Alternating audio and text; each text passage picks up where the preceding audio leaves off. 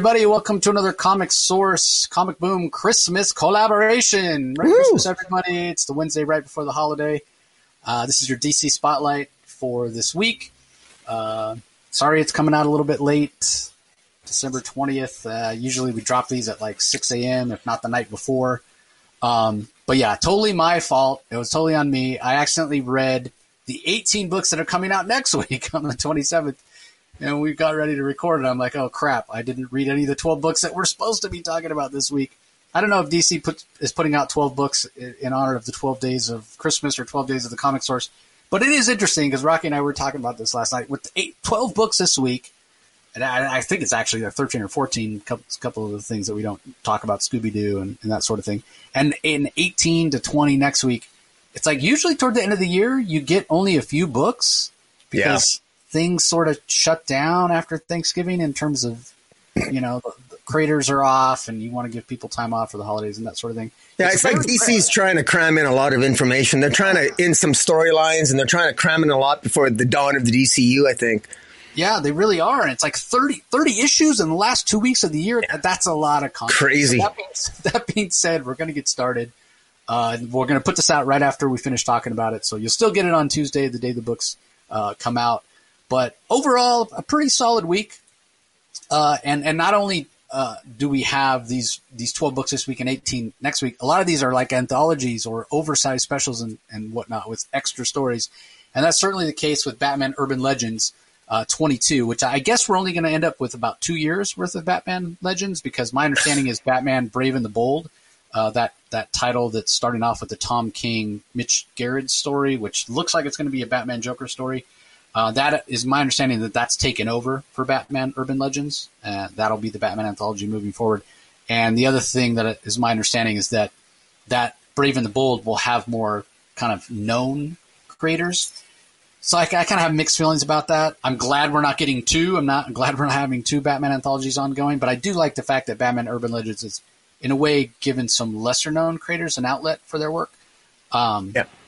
But it hasn't always been the best quality. So anyway, uh, that being said, issue 22 of Batman Urban Legends, we have four stories here Nightwing in the director, part one of two.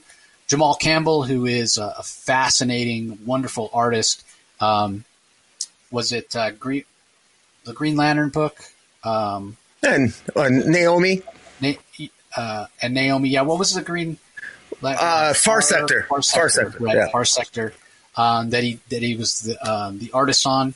And then you mentioned Naomi. He's writing and drawing this Nightwing story. Adriano Lucas on colors, Louis Gatto- Lucas Gattoni on letters. Then we have a Batman and Anarchy uh, one part story called Utility by Yadoy Travis is the writer. Lucas uh, Silveira does the art and colors, and Ferran Delgado on letters.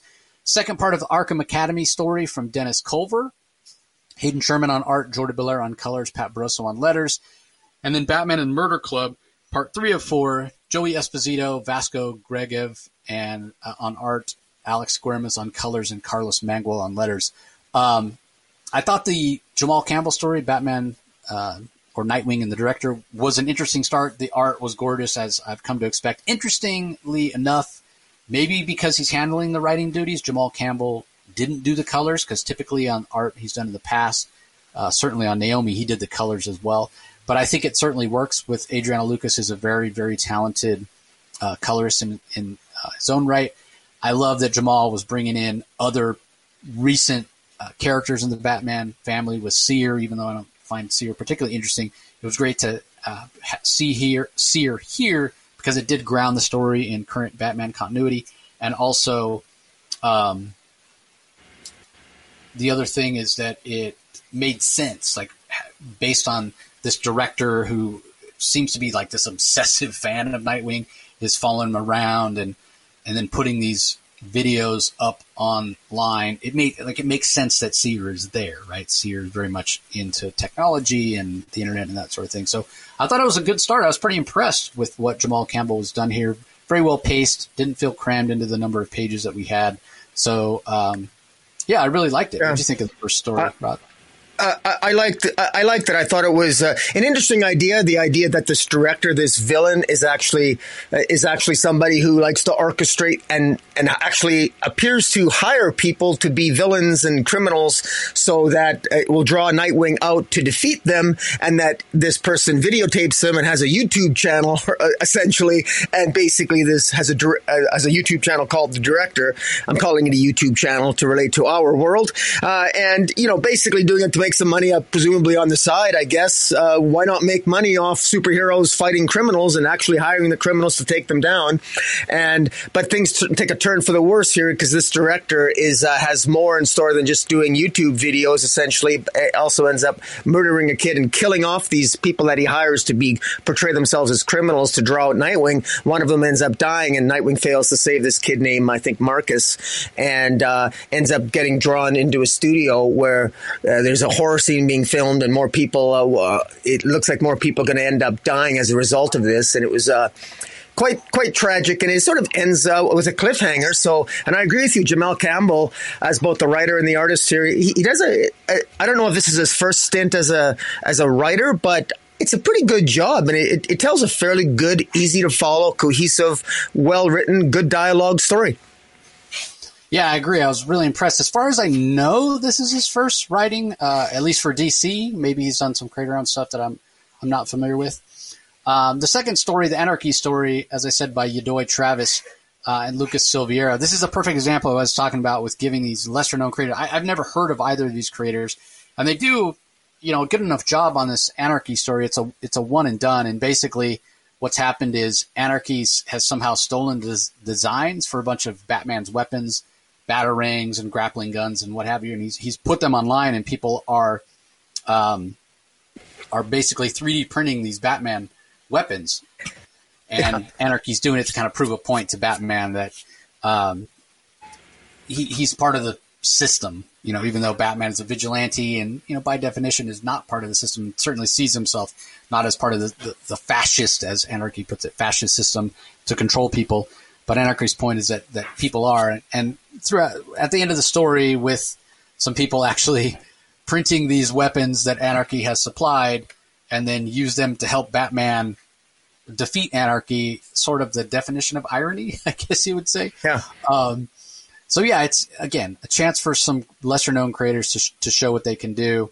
Um, I don't think the story is particularly memorable, but it's again, a chance for these creators to show uh, what they can do. So I thought it was fine, um, but it, it's probably not something that's going to stick with me long term. Uh, I tend to agree with you that the title of the story uh, and the, the writer Yedoy Travis. Uh, it's called Utility. I'm assuming, in my mind, I think of Utility. I think of Utility Belt because it's a Batman story, and the fact that he Anarchy puts out these designs of all these items that are in Batman's Utility Belt, in particular the Batarang, and a lot of the kids seem to be using them. And ironically enough, as you said, the the kids end up designing the Batarang that end up helping Batman defeat An- Anarchy at the end.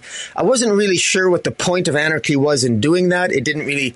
I don't think it made a lot of sense to me uh, in terms of his motive, uh, but it was uh, it was a I guess a decent enough story, and it, it made me chuckle a little bit because it sort of made me realize that there, every now and then a Batman story comes out that gives you a hint of the real world. I mean, I mean, it, it's surprising that maybe other villains haven't done what Batman has because, I mean, I'm sure there's all, a bunch of bat, batarangs lying around Gotham because they're discarded, and I'm, I'm surprised, you know, more villains haven't done what Anarchy does in this issue. So I got a chuckle out of it, but not a bad first attempt for a writer. At least I'm. It's a first. I'm. I'm not familiar with this writer. It's the first time for me, but not a bad. Not a bad story. But like I said, I think ultimately not particularly memorable.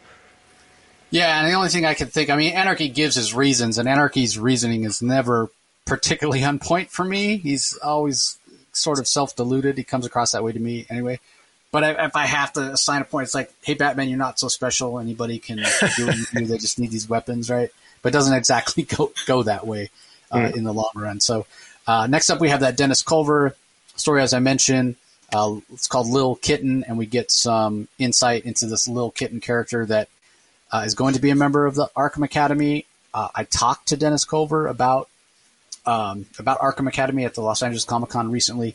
He's not sure what's going to come after these three uh, issues, this three part story, but he certainly hopes that something else will come out of it. We'll have to wait and see.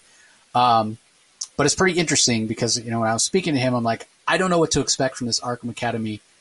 These kids are all sons and daughters of supervillains. Does that mean they want to follow in their in the footsteps of their parents? Do they want to go the other way and they're going to be heroes because they've seen the bad things that have happened to their parents? Is it the school, this Arkham Academy itself, that's going to exploit them? Like all that is still up in the air. That's kind of the point of the story. So I kind of hope that we see more of, of these stories. Um, but this little kitten, he's got a, a, little bit of a mouth on him, and uh, Killer Croc doesn't exactly take it well, I guess you'd say, uh, when he goes in to talk to this. Yeah, he goes in to talk to this classroom of kids. It, it sort of seems, yeah, it sort of seems like a like a scared straight type situation. If that's the case, based on what happens to the little kitten on the last page, I would think that it would be very effective.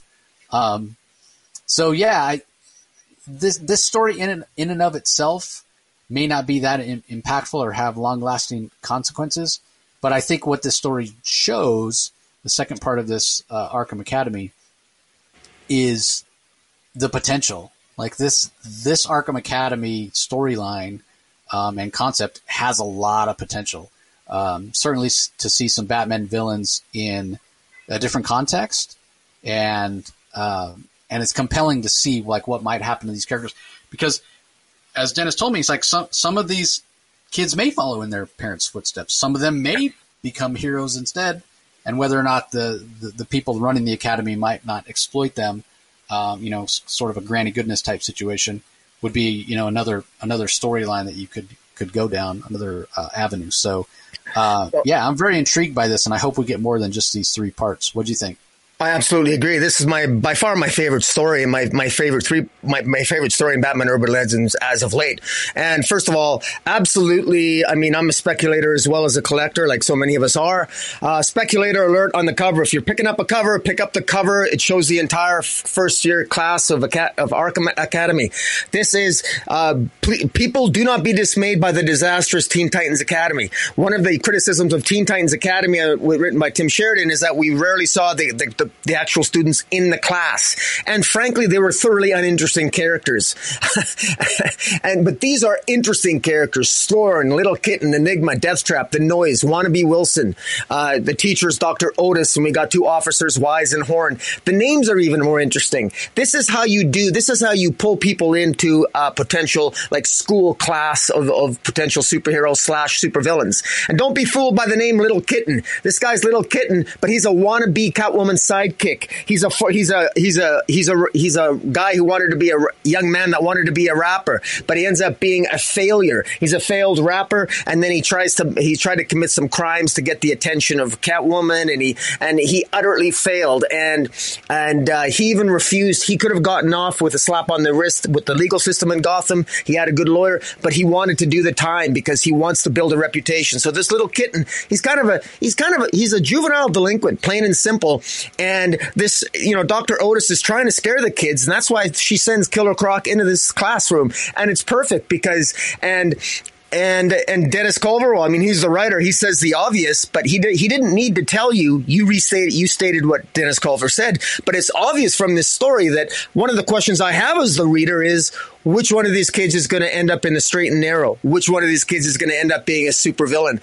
And I think the potential for misdirection, the, the, the potential for drama, for character development, it's all here. I'm pulled in, and I was pulled in in the first issue. This one pulls me in even farther uh, because these are kids that are willing to push the envelope against someone like Killer Croc. So these are these are very very uh, it's a question mark the future of what these kids are. But this is how you get me interested. Uh, I'm I'm as excited for this as I am for you know as I am for Strange Academy. Uh, this is more interesting to me than even Gotham Academy. Arkham Academy is where it's at, and I still say between Arkham Academy, Gotham Academy, Teen Titans Academy, we have potential for a, a very intriguing uh, rivalry between all those academies if DC Comics could get their act together and do it right. Dennis Culver, to his credit, is doing this right. Yeah, you're talking like a big Quidditch tournament between all four academies? Or? Yeah, whatever, man. Whatever, whatever it is in the DC universe. uh, all right, last story: Batman Murder Club, Part Three of Four. We know uh, a bit of a time travel story with uh, with Bruce's parents showing back up, and uh, what I appreciated that Joey Esposito did in this last issue is Batman, Damian, even Bruce's parents themselves are, are asking the same questions that we're asking. Like, okay, well, is having Thomas and Martha brought forward in time from before they died, like, how's that going to affect the timeline?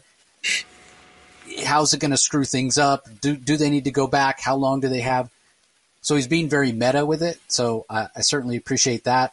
Um, the Vasco Georgiev art has been fantastic throughout. So a really interesting story, and it's the other aspect of it that's a little more esoteric, I guess you could say, is the way the Waynes react when they find out Bruce is being Batman. Like, is this the way you honor our legacy? And is if if this were to stand, if this continuity were to stand, if if you take Bruce's parents from a time that they were, but before they were killed, and bring them forward, and have them have a relationship with Bruce, does it does it remove his reason for becoming Batman? Like, how does that affect him, like psychologically? He he feels a little uncertain, which is uh, a very strange way for Batman to feel, for Bruce to feel. He's always so driven and so focused and so uh, dedicated to his mission, and it's very subtle here. And I, I'm giving Joey Esposito credit that that's how he's wanting Bruce to come across, or maybe I'm just reading too much into it. Um, but I think it it really works. Um, and I, am enjoying the story. I'm I'm sort of curious to see how it ends because it feels like it's a story that's much bigger than than four parts. And you know, this is the third part. We only have one left. Really don't know where it's going to go. I hope it doesn't resolve itself by just saying, okay, well, if we keep Thomas and Martha Wayne in the present time any longer, it's going to screw up everything. Like a flashpoint situation. So we just have to kind of put them in, put them back where they were, and then, I mean, maybe that's why Bruce is so hesitant to even have any interactions with them. He doesn't want to have to relive the trauma of losing them all over again. But it, that'll feel sort of anticlimactic if they just put him back and sorry they can't be saved. Uh, like then it's going to be like, what was the point of this of this story? So, um, yeah, I'm curious. I, I, again, I think I'm giving Joey Esposito more credit than that. That he's going to, he's trying to say something more than that. Um, so I'm really curious to see what that's going to be, how this is all going to uh, wrap up in the fourth part. Uh, what were your thoughts on it?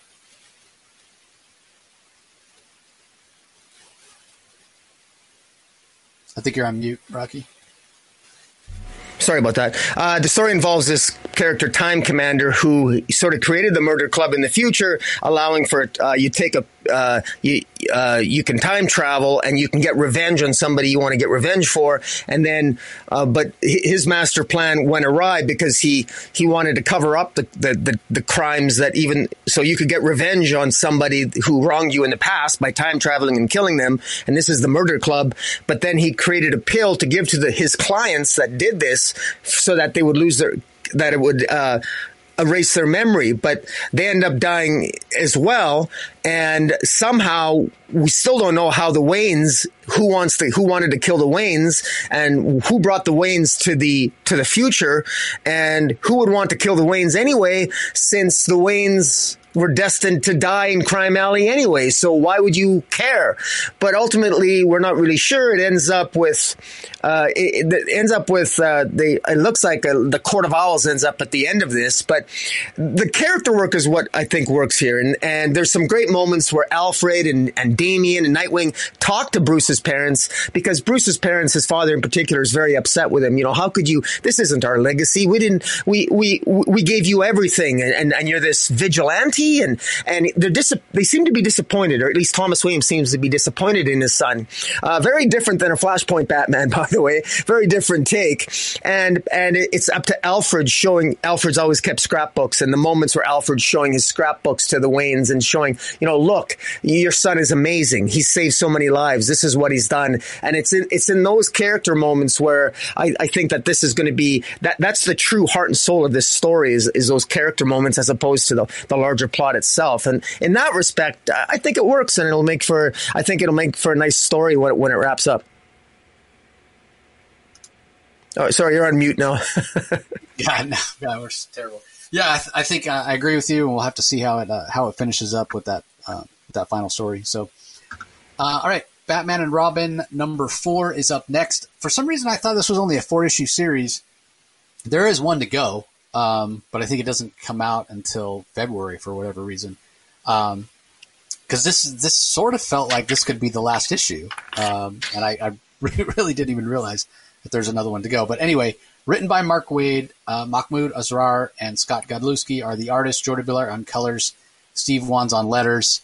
Um, this hasn't been my favorite. This Batman versus Robin uh, comes out of what we had in the Robin series uh, by Joshua Williamson with Lazarus Island.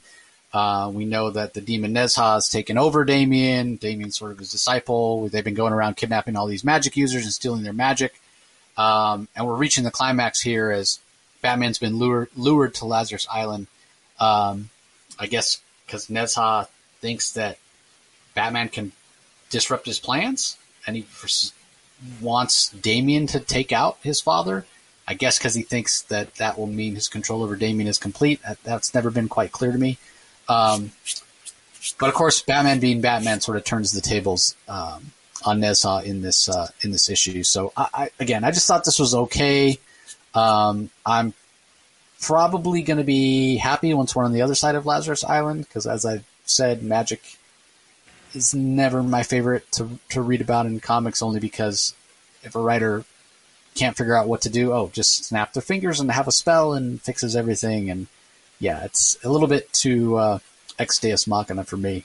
Um, but I will give a lot of credit to Mark Waid, as always, um, that this is well plotted and well scripted and well paced, uh, and the art's pretty solid as well. So it's a good story. It's just not my particular cup of tea. So uh, I think you're enjoying a lot more than me, Rocky. What did you think? Well, uh, judging from your uh, very uh, very short review, I, I, think I am enjoying it more than you, my friend.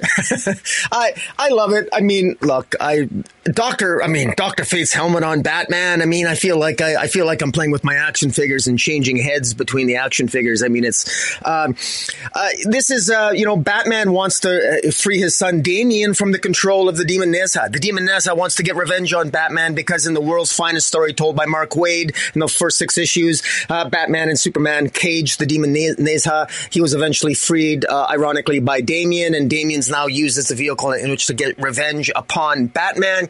And Batman here, uh, Waid, Mark Waid does a good job of scripting Batman's intelligence and strategic, uh, strategic capabilities in that Batman uh, goes ahead and he, he, cases the joint, he cases the cave, and, uh, one time to get get get his bearings, and then he goes, he fights his son Damian, and uh, Waid, Waid does a good job sort of uh, scripting how how Batman is fighting his son Damian. Damian is a very good fighter. Yeah, Waid is aware that Damian is aware of some fighting styles that even Batman is not. Batman even compliments, makes note of how how good a fighter Damian is, and that's consistent with the Robin series by Joshua Williamson, where Robin did Damian Wayne did get a lot of experience with different fighting styles, and ultimately winning that tournament on Lazarus Island, and uh, and ultimately, uh, but this is all a ruse in order to allow uh, because what he did is that he freed Talia. Talia was captured by the Demon Nezha, and just as the Demon Nezha arrives on the scene to watch Damian defeat Batman, Talia shows up,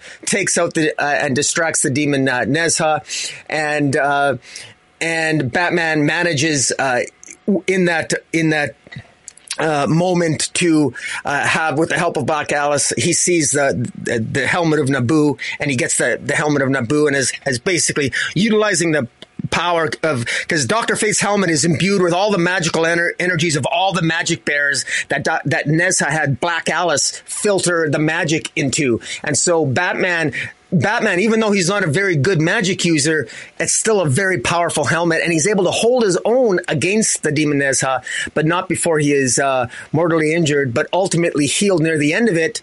Um, and then uh, Black Bull shows up, and that's, uh, or rather, the uh, Doctor, uh, or, uh, the Demon Nezha's son, um, King King Bullfire and that's from that's from the um, Monkey Prince series. He shows up uh, in order to kill his father, the demon Nezha, and in that in that in that fight, the the Lazarus Island essentially explodes, and because uh, Bullfire uh, is is basically vowing revenge, and the entire planet will suffer if he doesn't have his revenge against his father.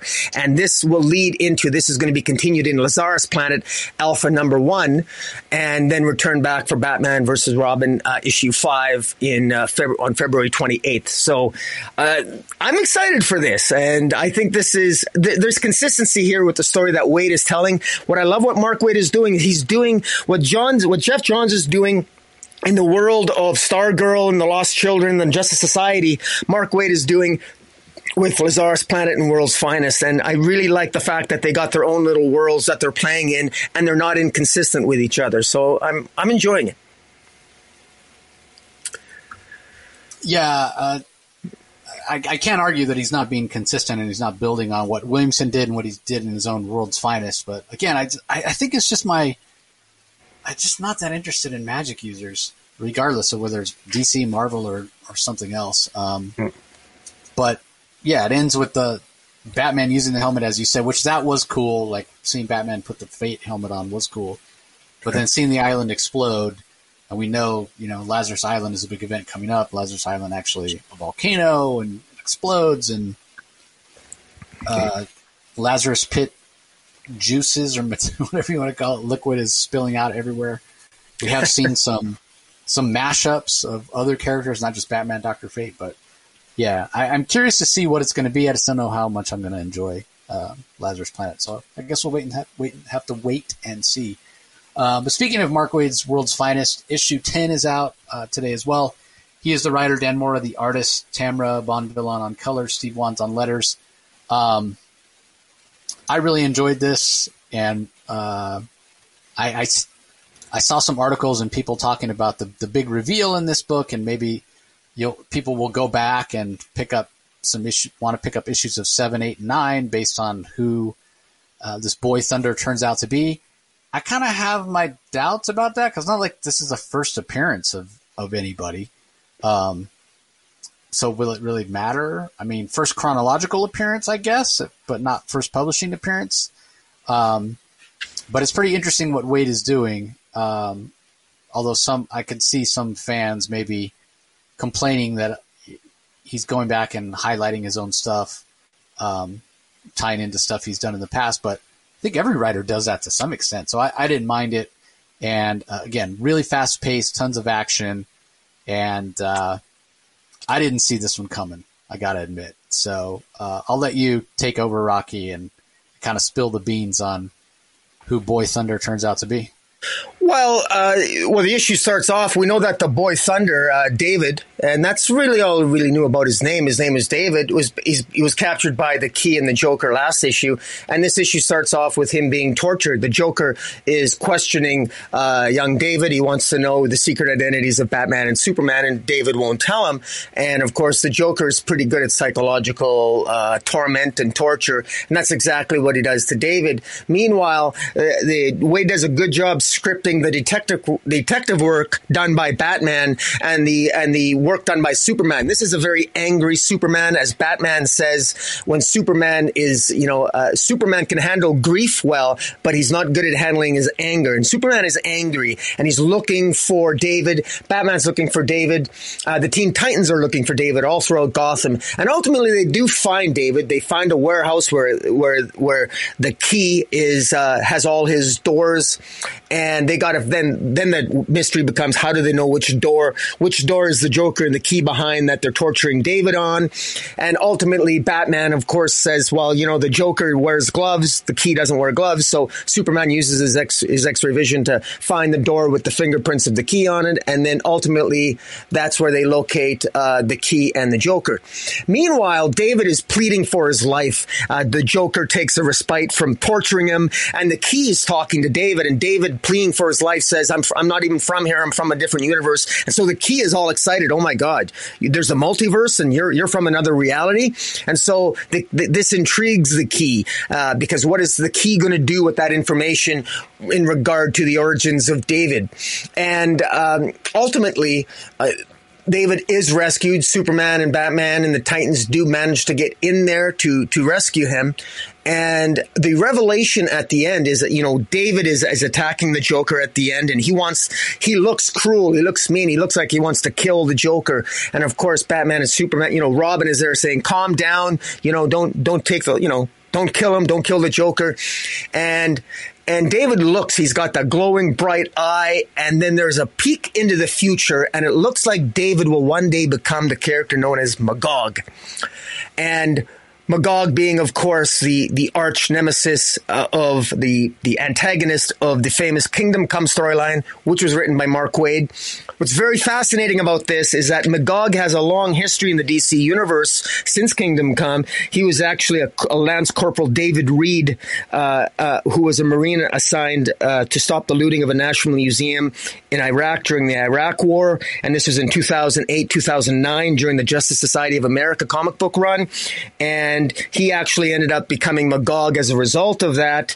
And uh, but and the only similarity between that origin of Magog was that that character's name was David Reed. Well, this character's name is David, but his last name, my knowledge, is not Reed. So Mark Waid did sort of give us a little bit of a hint with the name David, but wow, who would have got, guessed that? You know, it makes me wonder: is this storyline taking place? On Earth 22? Is this a Kingdom Come Earth? I doubt it. This is probably isn't. This is probably a Magog of a different story uh, of, of our Earth. So is David going to be able to prevent fate to prevent the kingdom come reality from coming to reality on Earth Zero. We don't know, but I love the fact that Mark Waid is going there. He's planting that seed and he's doing it in an interesting way. And this is infinitely more interesting than the Magog character in, in the in the mid to mid to late 2000s that everybody hated. Magog even had his his own series for a period of time, and it, it only lasted 12 issues, and it wasn't very good. It, it was canceled due to low sales, and it wasn't inter- Magog Dog's never been a particularly interesting character. The most interesting he's ever been has, was was in Kingdom Come, and so it's nice to see Mark Waid. It's appropriate that Mark Waid is doing this. I find this origin more interesting as a potential origin for Magog than I do in any previous iteration of the character since Kingdom Come. So I enjoyed it. So uh, what what do you think of the revelation? yeah, again, I didn't see it coming at all. And to me, what's most interesting, it isn't even David or that David might be Magog or a you know different version of Magog or, or any of that. Like the most interesting part of this is this hint that David could possibly become Magog, and the context that brings to his relationship with Bruce and Superman in present day, and the Titans as well, right? Because he's sort of a de facto member of the, the Teen Titans in this story in this reality. So, can Superman and and Bruce, um, can their tutelage, can um, the camaraderie of the other Titans, can it put this David on a different path um, where he maybe won't become Magog?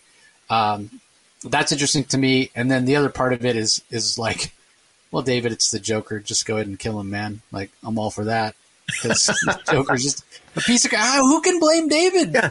He was being like, tor- like here's this poor kid that's already been through all this trauma it's not just that he lost his parents or he lost his world, you know, like, oh, Krypton exploded. That's terrible. This guy lost his whole reality, his entire universe, his entire multiverse, you know, his entire corner of the multiverse was wiped out.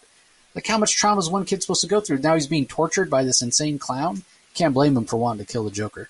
Um, yeah. So, yeah, uh, again, Mark Waid firing on all cylinders. Isn't it so great to have him back at DC? Don't get me wrong, I loved his work over uh, at Marvel, especially his Doctor Strange run. But man, I think the guy there's something special about him on DC characters in my mind.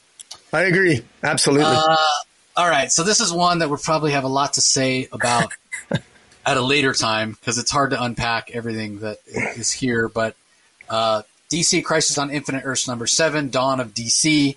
Joshua Williamson handles the script. Daniel Sampere, Jack Herbert, Giuseppe Camuncoli, Cam Smith, and Rafa Sandoval on art, Alejandro Sanchez, Alex Guimarães, Romulo Fajardo Jr., Matt Herms on colors. Tom Napolitano handles the the letters.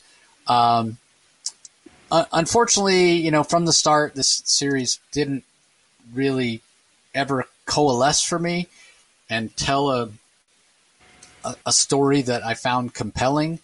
I will say that in the end, with everything sort of wrapping up here, it, it does a good enough job doing what I think it was supposed to do, which is providing a soft reset for the, the DC universe. Um, but in a way, and it's sort of, this is sort of acknowledged in the issue itself. In a way, it feels a little bit like a cheat, right? Like we were told there was this, or we assumed, I assumed there was this big bad, there was this entity uh, that was controlling the Great Darkness that recruited Pariah, and then come to find out it was just the Great Darkness, which never made sense to me because it wasn't completely sentient. And then come to find out it's Pariah himself who's been diluted. I just don't think Pariah works that way. Wasn't created that way. Um, didn't have a lot of agency even back in the original Crisis on Infinite Earth. So I don't think it was necessarily a good choice for this. Um, and yet you, you kind of can't blame him for doing what he did because again, this idea of going through all this trauma. Um, but then even the heroes themselves are like, so yeah, we get what Pariah did. He he sort of deluded himself. He was hearing voices. He took a little bit of the great darkness, but not all of it because he couldn't control it all because he's not powerful enough. But ultimately, what he was doing was wanting to restore the multiverse, which isn't a bad thing. So, so it's like yeah. Wait, what? Uh, so why were you trying to stop him in the first place? Couldn't it, it just feels like it's one of these things. Uh, like y'all could have just sat down and talked and and restored the multiverse by working together instead of having all these battles that sort of seem pointless. Um, and then ultimately, it's it's the nihilism of of Deathstroke here that even once Pariah is defeated, as we saw last year, where he shot with the cannon, with Deathstroke being infected with the Great Darkness, he's like, well, yeah, maybe Pariah wasn't really that bad after all because he was trying to restore the multiverse. But what being infected with the Great Darkness has shown me is just how much pain there is in the world, and I don't want my kids to ever feel any pain, so I'm just going to destroy reality. Like, really? First of all, to me, again, much like Pariah being a poor choice, I think Deathstroke's a poor, poor choice. You, you have all these like cosmic level villains from Darkseid to Anti Monitor to uh, could even done something with Phantom Stranger or Spectre or or come up with somebody new even um, the World Forger. But really, Death, Deathstroke is your your like reality destroying villain here. Like it just it just doesn't really make sense. My my contention, and I think I said it last time we talked about the last issue. It might even have been you. Um, the, the anti monitor, the anti monitor should have been the one that came back and did the. If you really want to homage Crisis on Infinite Earths, you should have just brought the anti monitor back. That that would have been that would have made more sense to me. Um, but again, it's not all bad because it, it is a soft reset. It does give DC editorial a chance to make some changes. Hopefully, they bring Alfred back. They're not going to de-age Jon Kent. Sorry, everybody. You, I might want that. You might want that. That's not going to happen. Um, but there are some cool things. I think the changes they made to Doctor Light character are interesting. Uh, and it opens up some some ideas going forward that can be kind of fun. Plus, we got some fantastic. If no other reason that I like the fact that this series exists for the incredible Daniel Sampere art, there's this two page spread where almost the entire pantheon of DC heroes gets Black Adamized. Oh, I don't know. That's not really a word, but I just made it one. Uh, but they all they're all kind of black and gold and shiny like Black Adam is. Uh, and that's a fantastic double page spread, even if the stars on Donna Troy are a little problematic because um, they kind of look like pasties on her chest. Um, which just, I'm sure Daniel put them where he did so that they, you know, weren't like at, like placed like pasties would look. But it's it's still I can't look at that and not not think that. And not that I've spent a lot of time in strip clubs or anything, but it just my eye keeps getting drawn to those stars on Donna Troy's chest. Um, but regardless of that, it's a fantastic image, and Daniel killed himself on this series, and man, uh, I just I love it. Like I can see myself going back through and and flipping through pages of the series, not not to necessarily read the story again, but just to look at this art, man, just gorgeous. So very happy for him that he got to do a, a big event like this, and very excited to see what he does next. Um, so I'll I'll leave it there and let you talk about it because I know you'll probably bring up the epilogue. Uh, because I just finished talking to Jeremy Adams, and even he has some questions about the epilogue that you guys all hear in the 12 Days of the Comic Source episode coming up with Jeremy Adams in a few days. Um, yeah. But yeah, go ahead. Give us your thoughts, Rocky, and then we can talk about that. Well, first, just to build on what you're saying, I mean, you're right that we, we can't we we can't do this justice. We could talk for for three hours easy just on this issue alone. There, there's so much there's so much information in this issue. Uh, a lot of it is contradictory, somewhat confusing, and it it it again, inherent contradictions to the previous issues. I'm not sure what Williamson wanted to do.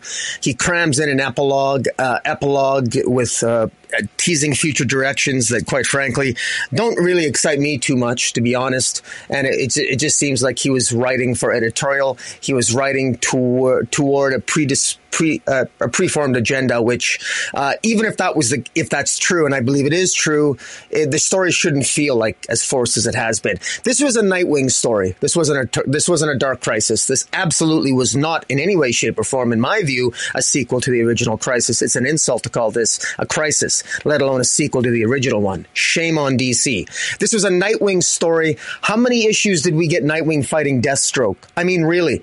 And the final insult on this, and there's a lot of insults to be made is we don't know who the villain is. Joshua Williamson never established who the villain is. As a matter of fact, there's a page where Mr. Terrific actually jokes that they don't know who the villain is. It's, it's, I mean, I'm going to, it's unbelievable that the page is is ridiculous.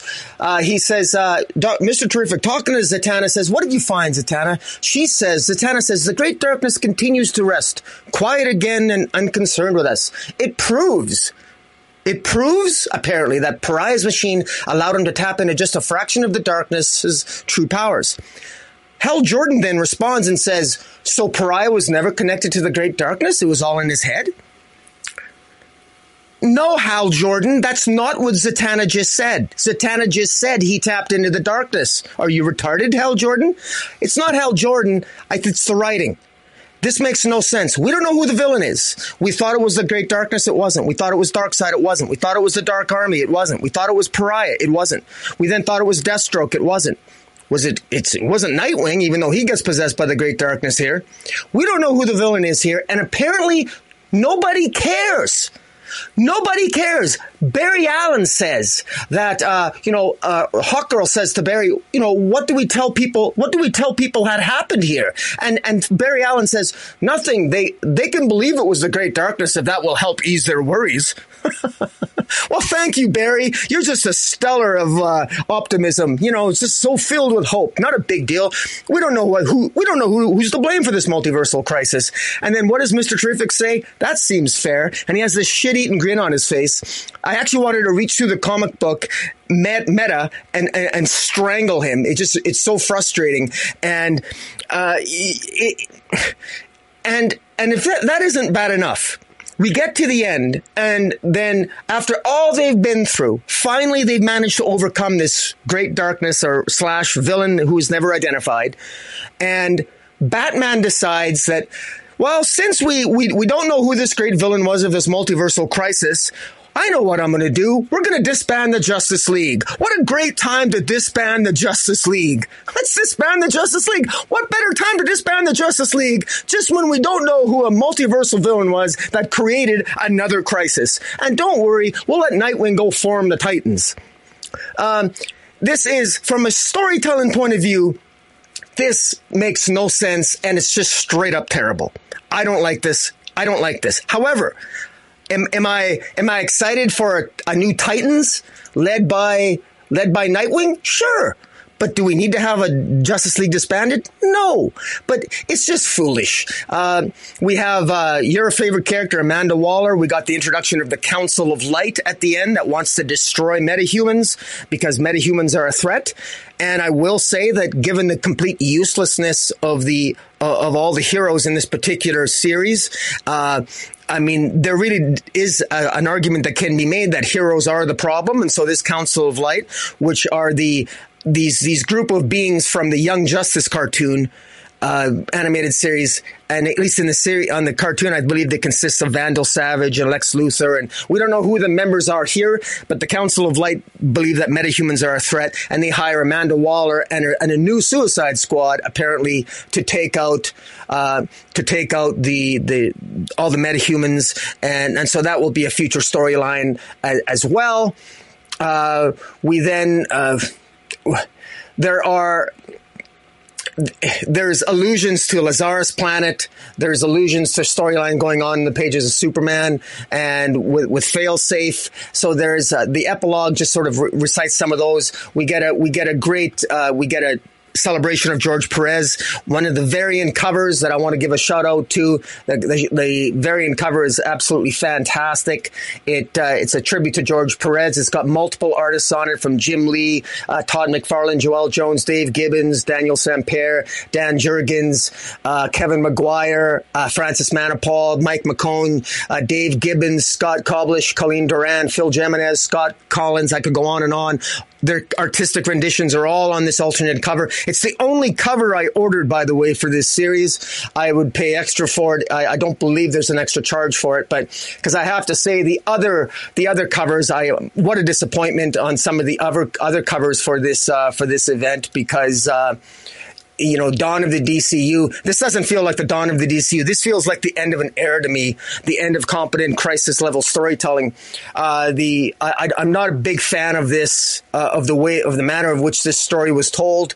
Uh, even uh, Nightwing somehow overcoming the Great Darkness. How does Nightwing overcome the Great Darkness? He gets infected with the Great Darkness after Black Adam calls down the lightning, which helps give all the other heroes some of his powers. It also helps to push out some of the darkness, the great darkness that possessed some of the heroes. Then it goes into uh, Deathstroke. Deathstroke is freed from the influence of the great darkness, but apparently Nightwing isn't. It goes into Nightwing, so then the, the lightning missed Nightwing, even though Nightwing was right beside, was near Black Adam when he called down the lightning. That's kind of odd. But Nightwing apparently resisted the Great Darkness, this great all powerful force of all the multiverses, this Great Darkness. Nightwing can just float like the, the Messiah he's the new Christ-like avatar of the DC universe, apparently, and he can just think of hope and boom, the, the darkness just dissipates and disappears. Absolute nonsense. Deus Ex Machina BS. If Joshua Williamson wanted to write a story about legacy, uh, then you could have told a story in the pages of Teen Titans. It could have been four issues long, and it would have would have had more impact more impact than this. As it stands, this just frustrates me to no end. Uh, Daniel Sampere art is fantastic. Black Adam, fantastic. The way Black Adam steps up to the plate here, makes the sacrifice. This is awesome. This truly is. Uh, is this a celebration of legacy in the DCU? No, it isn't. It's a celebration of Nightwing. Nightwing might be legacy, but there was no leg- there was no other characters beyond Nightwing that really stood up to the plate. This was a failure in that regard. It was in name only an idea of legacy because Nightwing was one of the first ones. Uh, but in any event, I don't mean to belittle it. It had its moments it, it, with great art and what have you. But at the end of the day, this was a failure. Finally, the Dark Army. What happened to the Dark Army? Apparently, they just went home you know, Darkseid, Nekron, all those multi-level threats. Ah, oh, we're not possessed anymore by the Dark Knights. Let's just, let's just, we'll just leave. We'll just leave the battle scene. They just go home. That's it. That's it. This is embarrassing. I mean, honestly, this is embarrassing. I am astonished by this. And the only character, the one good thing is that Green Arrow, the one character that I'm not a big Green Arrow fan, at least he got lost at the end of this. Unfortunately, he'll be found because Joshua Williamson obviously is doing a Green Arrow series, so that's rather convenient. I won't be collecting that because I have no I have no concern about Green Arrow being found when it's to be pulled back into a, in, into into an I'm still too angry at the way this ended. Such a huge disappointment. Sorry for the rant, but that's how I feel. Ah, uh, yeah. Uh, uh, anyways. So you, so you didn't like it? That- oh man, I, I like I said, I love the art, beautiful art, but no, I'm. Uh, yeah, I, I, mean, I, can't, I can't. Yeah, I can't disagree with a lot of what you're saying. This was a Nightwing story. I think Joshua Williamson admitted that at some point, but yeah, there are I mean, the problems are are are many. Uh, just you know to focus on on the positive. The art is fantastic. We're giving Daniel Sampere a lot of credit. I mean, there are other artists in this particular issue that because it is oversized, Um, I don't know who did the pages with Black Adam. You mentioned hi, hi, him being kind of a star of the series. I did like his characterization. What is interesting is when he does take on um, Deathstroke, uh, Death, uh, Deathstroke, and then after he's talking to the to the heroes, um, even though they they draw him as the the version of Black Adam that has hair and has the widow's peak, which I I enjoy. They do give him the Rock's eyebrow raise at one point, and his face does resemble Dwayne Johnson. yeah, Um, I was like, oh, so now we're drawing Black Adam, even when he's not bald, we're drawing him with with uh, with the Rock's face, huh? Okay, with the what was it called, the pe- the people's eyebrow or whatever. yeah, I, I, I'm not a wrestling fan, so I, I don't know.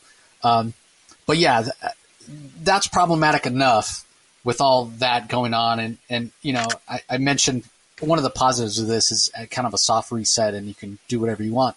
Um, but I would like to know when, how, what happened on Earth 3 with Amanda Waller. Why is she back? Like, she was taking over Earth 3, she was getting her own Superman, like, all that's just go- gone? Because time's gone by? Like, well. I, I would imagine you you asked Jeremy Adams that question. Is Jeremy Adams he, he brought it up. Jeremy Adams brought it up. He's like, "Did I miss something?"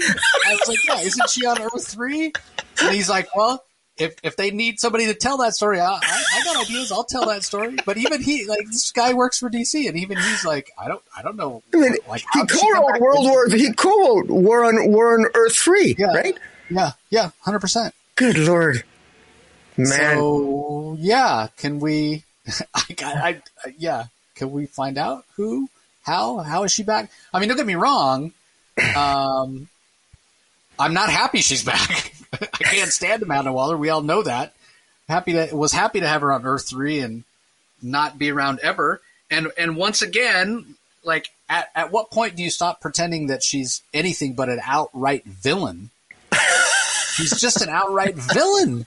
Yeah. Here she's being recruited by this Council of Light or whoever they are to take out all the superpowered beings, hero, villain, or otherwise, in the DCU.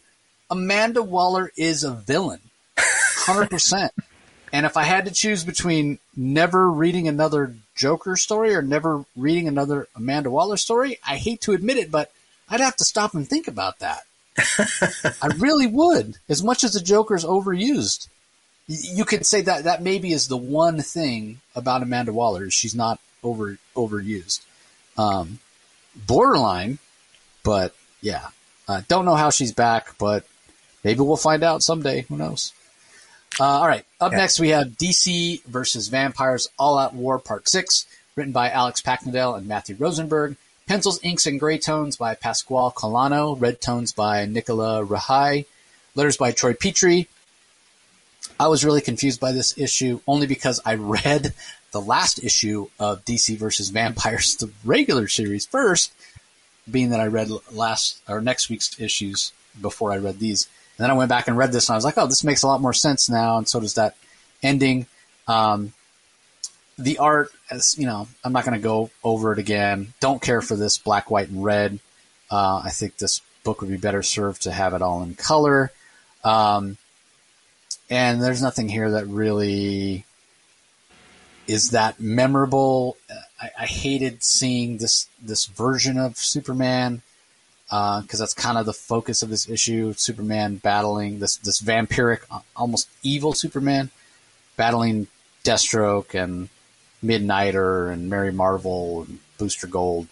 Um, it just man, e- even Superman being bitten, I just don't think he, it turns him evil the way this this Superman is in here. But I get it. You want to tell your story. You want to be shocking. Um, but yeah, this whole DC versus vampires, and I'll talk about it more next week when we get to the conclusion of it. Um, it just hasn't really worked for me. Um, and the pacing, as I, I've mentioned before, it went from being this what felt like a small story, slowly paced, to this breakneck pace to tell this story that encompasses the entire DC universe and um, the, you know the entire Earth, and there's no sun, and yeah, it, it, it's big stakes and big consequences, and nobody is safe. And in those ways, I guess it's interesting and compelling because anybody will die at any moment. Um, but yeah, it's it's it's not really for me. Um, so I just thought it was okay. The backup story with Poison Ivy by uh, Mirka Andolfo, she writes and draws it with letters by Troy Peteri, um, was more interesting to me. Um, but ultimately, again, it's it's Black Ivy as uh, a vampire apparently, and because she's not fully human, she's affected by the vampire virus. I'll call it differently than people that are full human. She's part plant, um, so it makes her unique, and that that's a more interesting idea that I'd like to see explored more. The other thing is the idea of, or the um, the execution of the black and white and red art by Mirka Andolfo works a lot better. I think her art style is just more clean, uh, and it's easier to understand what's going on in the backup than in the main story. So I, I enjoyed the backup here uh, a lot more. Uh, what are your thoughts on this? Well, uh, I think the heart. This was my favorite out of the all of these six issues of the DCV Vampires All Out War the this was my favorite issue because I think that I actually think that for me the the the black, white, and red works best in this issue. I'm not a fan of it myself. I thought more of the issues were more confusing than they needed to be. I don't think it worked overall, but it worked better the best in this sixth and final issue leading into the the main series proper. Uh, the heart and soul of this All Out War series for me has been the the relationship between Deathstroke and Mary Bromfield, i.e. Mary Marvel. Who would have thought thought that you could write a story about a relationship or basically a mentor mentee or almost like just a friendship between Destro Slade, and uh, Mary Bromfield. That's the heart and soul of this. And these, uh, what, uh, what uh, Alex uh, and Matthew Rosenberg do to great effect here in this issue is that they made me feel uh, they made me feel the emotion that Slade Wilson felt, sacrificing his life, uh, essentially getting killed by uh, Superman kills Slade Wilson and uh, he sacrifices his life. Mary uh, Mary Marvel uh, uh killed uh, essentially killed Billy Batson, killed Shazam in the uh, last issue, and is afraid. She's as Mary Bromfield. She's afraid to turn back into Mary Marvel because she's afraid that she'll turn more as a vampire. But she she turns back into Mary Marvel upon seeing that Deathstroke is killed, and she she she basically attacks Superman. And but she's ultimately she, she's ultimately uh, about to be defeated because Superman kills he Superman kills in a brutal manner. He rips apart Midnighter. He uses his heat vision. He he literally cuts Booster Gold in half. I mean, he, he's absolutely brutal. He kills Azrael and he's about to kill Mary Marvel. And but but then Deadman Barry Deadman possesses the body of Slade Wilson, and it's such a touch. it's a gruesome moment. Slade Wilson, you know, uh, basically runs his sword through Superman, and as Superman dies, he has a vision of his. He calls to his. He talks to his dad as he dies, and it's it's you know it's it's quite the moment, and and in particular, Mary uh, Mary Marvel doesn't know that you know she held she holds a dying Slade Wilson in her arms, but she doesn't she doesn't realize that Deathstroke's already dead. She's actually talking to Boston Brand, who's possessed in his body, but yet she's she doesn't really realize that. And of course, no one wants to tell her the truth because it's such a heartfelt moment. And I thought it worked really well. I thought the character moments here it worked. I felt it, and the art never took never took away those moments as it had, in my view, in some of the previous issues because of the uh, the the, the uh, black, white, and red. So I thought it worked, and uh, I was less impressed with Thirst, although I will say that uh, Mirka Andolfo I'm not a big fan of her artistic style, but it absolutely works here with the black, white, and red and the backup. Uh, it's just, I'm not you know, we're near the end of this series, so knowing that yet another iteration of, of, of, Poison Ivy doesn't particularly interest me, but it adds more to the mythology here. So overall, I thought this was the best issue, and I'm really looking forward to Mary Marvel at the end of this uh, taking uh, uh, Captain Cold, and they're going to be off to Australia, uh, where Supergirl is uh, going to be, uh, of course.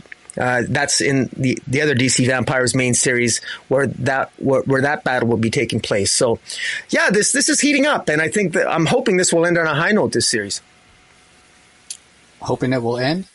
Well, I'm hoping this. Well, uh, this series is over. I believe this is the final issue of yeah. All War, but the, the main yeah. proper yeah. series, I'm I'm I'm hoping for a good ending. Yeah, yeah, hoping for a good ending. I yeah, again, I uh, spoilers because I've read it. Um, yeah, I was hoping for an, a good ending uh, as well. um, and yeah, as with with as you mentioned, a different iteration of Poison Ivy here as we're getting to the end of the story. But are we though? Are we at the end of the story? I think DC will, you know, like this. This is sold well, right? And I, I, I keep looking back at that. At not that I blame Tom Taylor um, for his DCeased idea with the anti-life equation, and we saw how DC went back to the well on that again and again and again. So, do we think that they won't go back to the well DC versus Vampire? Anyway, we'll talk more about it next week. Uh, I'll I'll save my rant for that time. um, but speaking of DCeased, we've got DCeased War of the Undead Gods, issue number five, written by the aforementioned Tom Taylor, pencils by Trevor Hairsine and Neil Edwards, inks by Andy Lanning and Edwards, colors by Rain Beredo, letters by Saida Tem- Temofonte. Um, man, things are really heating up. This has been a fast paced story all along. We saw Mxyzptlk show up at the end of last issue. We saw some disagreements between the heroes of Earth and the Guardians, um, with the Guardians basically saying, "Yeah, you guys can't be going out there in the in the universe and distributing the anti antidote to the anti life equation. We have to focus on protecting the the, the remaining planets that aren't affected." Um, from Darkseid rather than trying to save those that are already infected. They're willing to write them off as casualties. The heroes are not necessarily willing to do that. Um, and so as they're trying to figure that out, um, unfortunately, Mxyzptlk becomes a, in, infected with the anti-life equation himself, which I I have mixed feelings about it. It's cool to see him go kind of crazy and and be this kind of evil force because he is so powerful. But rem- we're reminded early on in the issue of how powerful he is it'll take him a split second to basically look at Darkseid and turn him into a sock puppet or something like that. And yet somehow Darkseid doesn't give him a chance to even do that. The line is, but he didn't even have time to think. Like, really? Mm, is that a thing? Like, you know, thinking happens at the speed of thought, speed of light. Like, it happens so quickly. Um, I don't know. Maybe maybe Darkseid's a little too po- too overpowered in this series, but uh, I'll give Tom Taylor credit. Like I, am nitpicking here because overall the story's just enjoyable, right? To see all this action, to see uh, these fantastic battles great artwork by Hairsine and Edwards, and then uh, to give such agency to the Spectre, right? So one of the things that Mxyzptlk does when he kind of goes crazy is not only does he destroy Kilowog's home planet, he destroys the central power battery on Oa as all these lanterns are out there trying to stop Mxyzptlk, trying to start stop Darkseid's army, trying to rescue people, trying to save Kilowog's home planet. The batteries destroy while they're out there in space, while they're out there in the middle of battle, while they're flying, and all of a sudden they're suffocating in space. They're falling from the sky, um, and the the uh, restored quintessence. Um, again, not sure how DC uh, DC's fits in with you know, main continuity. Although we were told in the last issue of Dark Crisis that the quintessence the quintessence was restored. Um, they're all just kind of sitting here going, well, uh, I guess we're giving up on this multiverse, on this reality, and we'll just wait for the next one to come around. And Spectre's like, screw you guys. This reality is worth saving. Uh, and he goes and restores the power battery in a, in a matter of moments after it was destroyed which prevents any of the uh, lanterns from dying, which I, I just really enjoyed. First of all, for a couple of reasons why this works for me. The Spectre's colors being white and green, so it really looks cool on the page when he's holding the central power battery, this giant construct that powers all the lanterns' willpower rings. Um, but the Spectre's such a huge being; it looks just like the size of a regular lantern when one of the other Green Lanterns is holding it and then the color scheme just works. And you have the tie-in or the history that Spectre has with uh, Green Lanterns, being that after Hal Jordan, you know, the most famous Green Lantern of all, wa- became Parallax and then eventually was killed and became Spectre. He was the Spectre for a while. So there's that tie-in with this idea of Spectre as this uh, um, spirit of vengeance, if you will, or, or uh, avatar of vengeance, uh, caring about the Green Lanterns. Uh, there's that that history that, that the character has with Hal Jordan and, and the rest of the Lanterns. So um, once he reconstructs the lantern, then he goes up and confronts Mxyzptlk and says, "Yes, I'm an agent of entropy." Uh, he says, "Yes, agent of entropy." That's how Mxyzptlk is considering himself now that he's infected. I am the spirit of vengeance, uh, and I'm very, very pissed off. Um, and he's about to go to battle with a sword in one hand and the Green Lantern battery in the other uh, against Mxyzptlk. So that's just cool, um, regardless of how this kind of fits in and if the DC storyline has gone on too long or whether or not uh, Mxyzptlk should have been able to defeat um, Darkseid as soon as he laid eyes on him and, and never been infected in the first place. Like that's all. That's all nitpicking. This is fun. This is awesome to see the Spectre with so much uh, agency here. Because um, I, I feel like the Spectre is a little underused these days. He, he's a character that should have his own own series all the time in, in my mind at DC. Even and I say that even as somebody that's not, again not a big fan of the Magic corner, but his the Spectre to me, he's not the, the typical kind of magic user. He, he's a mystical character, not necessarily a magical character. If you can make that distinction, you know, a, a character that you know he's not going to perform spells and go, you know, look up spells or whatever. Yes, he's super powerful.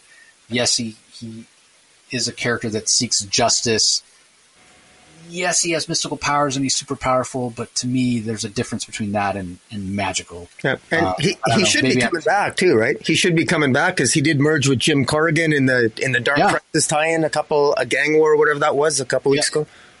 Yeah. Um, so yeah, hopefully we're going to be seeing more of him uh, in the yeah. dawn of DC. I guess we'll see. Uh, anyway, what, what were your thoughts on this issue? Of, uh, well, I, I, I won't need to add. I, I, agree, I agree with your general sentiment. Uh, the scenes you described. Uh, one scene that stood out to me. I really enjoyed the final moments of uh, John Stewart and uh, Kilowog. Uh, they went to defend uh, Kilowog's planet of Bolovax Vik. Sixteen billion lives were wiped out, ultimately killed by Mixias Mxyzptlk or Mixias Mxyzptlk, and the, the the final sacrifice made by John Stewart and. Uh, Kilowog, I, I, thought, you know, worked very well. Uh, you know, they, they went out like Marines, you know, like true warriors, uh, you know, and uh, I, I like that. There's some good moments there. You know, Tom Taylor, you know, he, he can, uh, he nails those moments and he's, he's doing a good job in this series where combining both the character moments with really great action. And, um, yeah, and I'm, I'm hoping he brings that same, uh, uh, you know, the one series where he never had enough action and too much character, I thought was in Superman: Son of Kal-El, and I hope that when he has he does that he does that uh, when he has that Ultraman crossover with Jon Kent and uh, the like Val Zod, I, I, hope there's more action in that in that series uh, where uh, young Superman, uh, just Son of Kal-El, actually hits somebody. But in any event, I I enjoyed. Yeah, this. Uh, I'm glad you brought that up because I know you listened to my interview with Taylor, and he mentioned wanting that John, that Superman Son of Kal El series, wanting John never to have punched anybody, and yeah. John does punch somebody at one point because yeah. it slipped by him and he didn't didn't realize yeah. it. Because you mentioned uh, the last time we re- when we reviewed the final issue uh, of that series uh, about how it didn't have enough action, and that was all purposeful. I was curious, and, and that's what's so unfortunate about it. It was designed to yeah. fail. I mean, I that was why I, I, say that's why Super the movie Superman Returns is largely considered a failure because he never hit anybody. Uh, I mean, you you can't to write an entire series. I mean, that's that's really what you want a new generation. That's how you're going to attract a new generation of fans to this character. Make him gay and make him not hit anybody. I mean, like the whole thing just seemed. I mean, talk about playing into every trope you can imagine. I I respect Tom Taylor. I know what he was trying to say. I listened to your interview. It was very good uh, and he was very frank, and, and I understand what, what the purpose was. I just thought that it was. I, I just respectfully disagree. I think it was the wrong. It was the wrong character choice at the wrong time, in in my opinion. Because yeah, he stands out. He stands out as is as if it was possible to be more boring than your dad. Congratulations, Jon Kent. You're more boring than your father is. but that's uh, that's me being harsh. Are you are you familiar with the uh, North American country western singer Kenny Rogers? Yes, I am. Kenny Rogers is. He has that song. My dad was a huge Kenny Rogers fan called "Coward of the County," where the yeah. guy dies in prison and he gives his son the message. Yeah, you don't yeah. have to fight to be a man. And then yeah. at the end, the the guy goes and beats up these kids. Yeah. You, you uh, could hear a pin drop as he stopped and locked the door. Yeah, exactly, exactly. and these guys attacked his his woman, and so he goes and fights. And he, Yeah. he tells his dad's picture at the end. He takes his Yeah. dad's picture down to the fireplace and says, "Dad, sometimes you have to fight to be a man." That, that's the message that you're giving Tom Taylor. yeah, exactly. Yeah, you got to fight to be a man. Sometimes Or your boyfriend, whatever. He's good. Yeah. Sorry, he's defending his boyfriend. Whatever. Yeah. All right. Anyway, let's move on. You guys are like, what the hell did we tune into to Rogers talk on the comic source? Uh, all right. GCPD, The Blue Wall, number three, written by John Ridley, drawn by Stefano Raffaele, colored by Brad Anderson, lettered by Ariana Maher. Now, this, I haven't seen this covered anywhere. Uh, again, I know this is coming out late, um, but I saw it on no comic news sites today. Um, not sure, but speculator alert. Uh, there's a big death that happens in this issue. So even if you don't regularly pick up this book, you might want to go pick up a copy, put it in a bag and board, put it away for a rainy day. Um, it's pretty tragic, but in Oh, this issue, Renee Montoya's fish literally goes belly up. Huh. It's tragic. It happens Trigger warning, trigger warning, trigger Yeah. warning. It happens on the last page. Clearly, the last panel, she's there sitting with her uh, head in her hands as the fish floats in the bowl uh, in front of her. Uh, Do I have what it takes? She says. She's distraught. So, if you guys are speculators, um, you may, may want to pick this up. Other other than that, uh, that traumatic event, I, I thought this was the best issue of the series so far. This is a very grounded story, despite the fact that it's in Gotham City, despite the fact that it has Two Face, who's clearly what we would consider a supervillain. Um, this is just a very grounded story, very real. John Ridley, as he often does in his work, um, commenting on on real life situations of prejudice and racism and police uh, overreach and um, inequality and, and that sort of thing. Uh, minorities putting up with um, a system that's sort of systemically uh, racist, as it were. Um, and you you can sort of see that Montoya, the decisions she's making, are aren't even in her own best interest. All stemming from the trauma and the history that she's had with Two Face. So it's just very, very well done. It's a little bit slower paced. It feels a little bit deliberate. I like that it feels that way because it feels like it's building to something, building to something other than the death of the fish. Um, and I just really, really enjoyed it. And and the art by um, Stefano Raffaele uh, is is I wouldn't say photorealistic, but it is very grounded.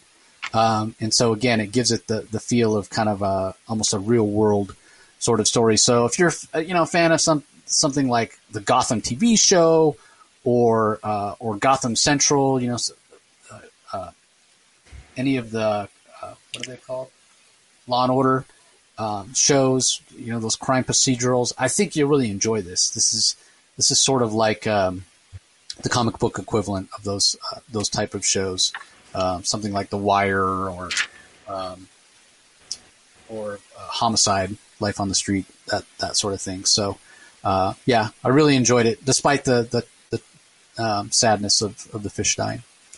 Uh, what did you think, Rock? Well, you know, we make a joke. Uh, uh, I want to make very clear if John Ridley is listening, not not that I would imagine he is, but if he is, uh, don't be dismayed, Mister Ridley, because uh, the goldfish was a beautiful metaphor for the heart and soul of this story, which is excellent. Because this is Renee Montoya. This is to me almost plays out like a sequel to uh, Half a Life, which is that famous storyline where she outs herself. She comes out as a lesbian with Gotham Central, and and you know there's an officer Ortega in this series who uh, he he basically at one point he ends up complaining to, to his higher ups, and he complains to, uh, to Commissioner Montoya, saying, "Look, you know they they uh, on the bulletin board in the main uh, police uh, office they they put up a picture of me, El Gran Policia. They made a, making a mockery of my Mexican heritage, and and she basically tells him to suck it up. You know that this is Gotham. You got to you know you got to suck it up. You got to deal with it. And she has flashbacks of of of her fellow officers posting pictures of her kissing a woman uh, during the famous Gotham Central storyline written by Ed Brubaker and Greg Rucka. It's very well done. I love that. I love that John Ridley's he's done his homework here. And meanwhile, Renee Montoya is absolutely obsessed with taking out Two Face. So obsessed that because Two Face humiliated her through uh, again again a, a very famous storyline in I believe it was in Gotham Central or I might I stand to be corrected on that. But regardless, she's obsessed with Two Face. She knows that ultimately Two Face is going to screw up so much so that Two Face ultimately throughout the course of this story he shows up and he tells it, it's Two Face himself who has to show up and tell Renee, "Let me go." yes, I'm screwed up. Yes, I'm going to relapse at some point. I'm two faced essentially, but there's nothing you can do about that. You've, you've got to let it go. Just, you know, uh, otherwise, you're just going to kill your. You're just going to drive yourself crazy, and that's ultimately the lesson that the other officers here. There's officers uh, Sam, and there's an there's also another officer named Eric who wants to quit because he feels guilty for one of his parolees uh, who he ignored. Ended up committing this parolee ended up uh, putting himself in harm's way intentionally, getting killed. And the previous issue, everything ties together here, and the, the, the, the death of the goldfish works so well because here we have Renee Montoya telling all these care, these, these fellow officers, do your job, suck it up, do your job. Meanwhile, other officers are telling her and Two Face himself saying, let it go, let it go. Your obsession, you, you, you can't, you can't do it all. It's, it's, it, Gotham is relentless. You got to take it day by day and, and you can't control how things work. And then at the end, just as she gets home, she finds out her goldfish dies. And the irony is that of all the things that seem to have an impact on her, she gets angry at everyone, everyone else for, for not sucking it up and just dealing with it. And then her goldfish dies and and now it's her it's the death of her goldfish that gives her the perspective that she was maybe searching for the entire issue, which I find kind of ironic. And when she asks herself, "Do I have what it takes?" and she's the bloody commissioner, so this really really worked well. This is by far probably the most, frankly, this is probably the best written comic of the week, and probably one of the most underrated. Yeah, every time I read this, I'm just it, it it's so subtle. The character work here is so subtle, um, you, and you're just drawn into the story. It's it's just brilliantly done. So, yeah. Uh, all right. Up next, the aforementioned Jeremy Adams has Flash 789. He's the writer. Fernando Pasarin on pencils, Matt Ryan on inks, Matt Herms on colors, Rob Leigh on letters. Issue or the episode with him will be out in a couple days. I definitely encourage you guys to go and, and chat about it because uh, he talks about the choices that he made in this particular story. Um, with both Mayor Wolfe and uh, the Pied Piper showing up, and uh, and the series overall. So much like uh, his entire Flash run has been, it's very much an adventure story. It's it's fun. It's all ages. It's Wally as a as a dad. It's Wally as a hero, and it's Wally. Uh, one of the best things I liked about this issue, Wally figuring out what the heck's going on. Like there's a there's a mystery. It's uh, Jeremy Adams paying off something that's been kind of a subplot in Flash books for for years. Um, this idea that something was up with Gregory Wolfe that we weren't aware of, uh, and the fact that Wally West figures it out. I mean, Wally's not exactly known for his his brains, um, and I, I, think that that's uh, that's a disservice. To this guy sat on the Mobius chair. He knows a lot more. You know, he's not just the the, the knucklehead Titan or the the um, the, follower, the the foot soldier of the Titans anymore. Like he he's a lot brighter than people give him credit for, and and that's kind of showcased by him sort of solving the mystery of Gregory Wolfe, uh, as it were. So um, the art's fantastic by Pasarin as it uh, has been throughout the run, uh, and I, I, I don't know. Every time I read a Flash comic, I can't help but smile, and and it's just a reminder that comics are fun, uh, especially these kind of comics uh, from DC.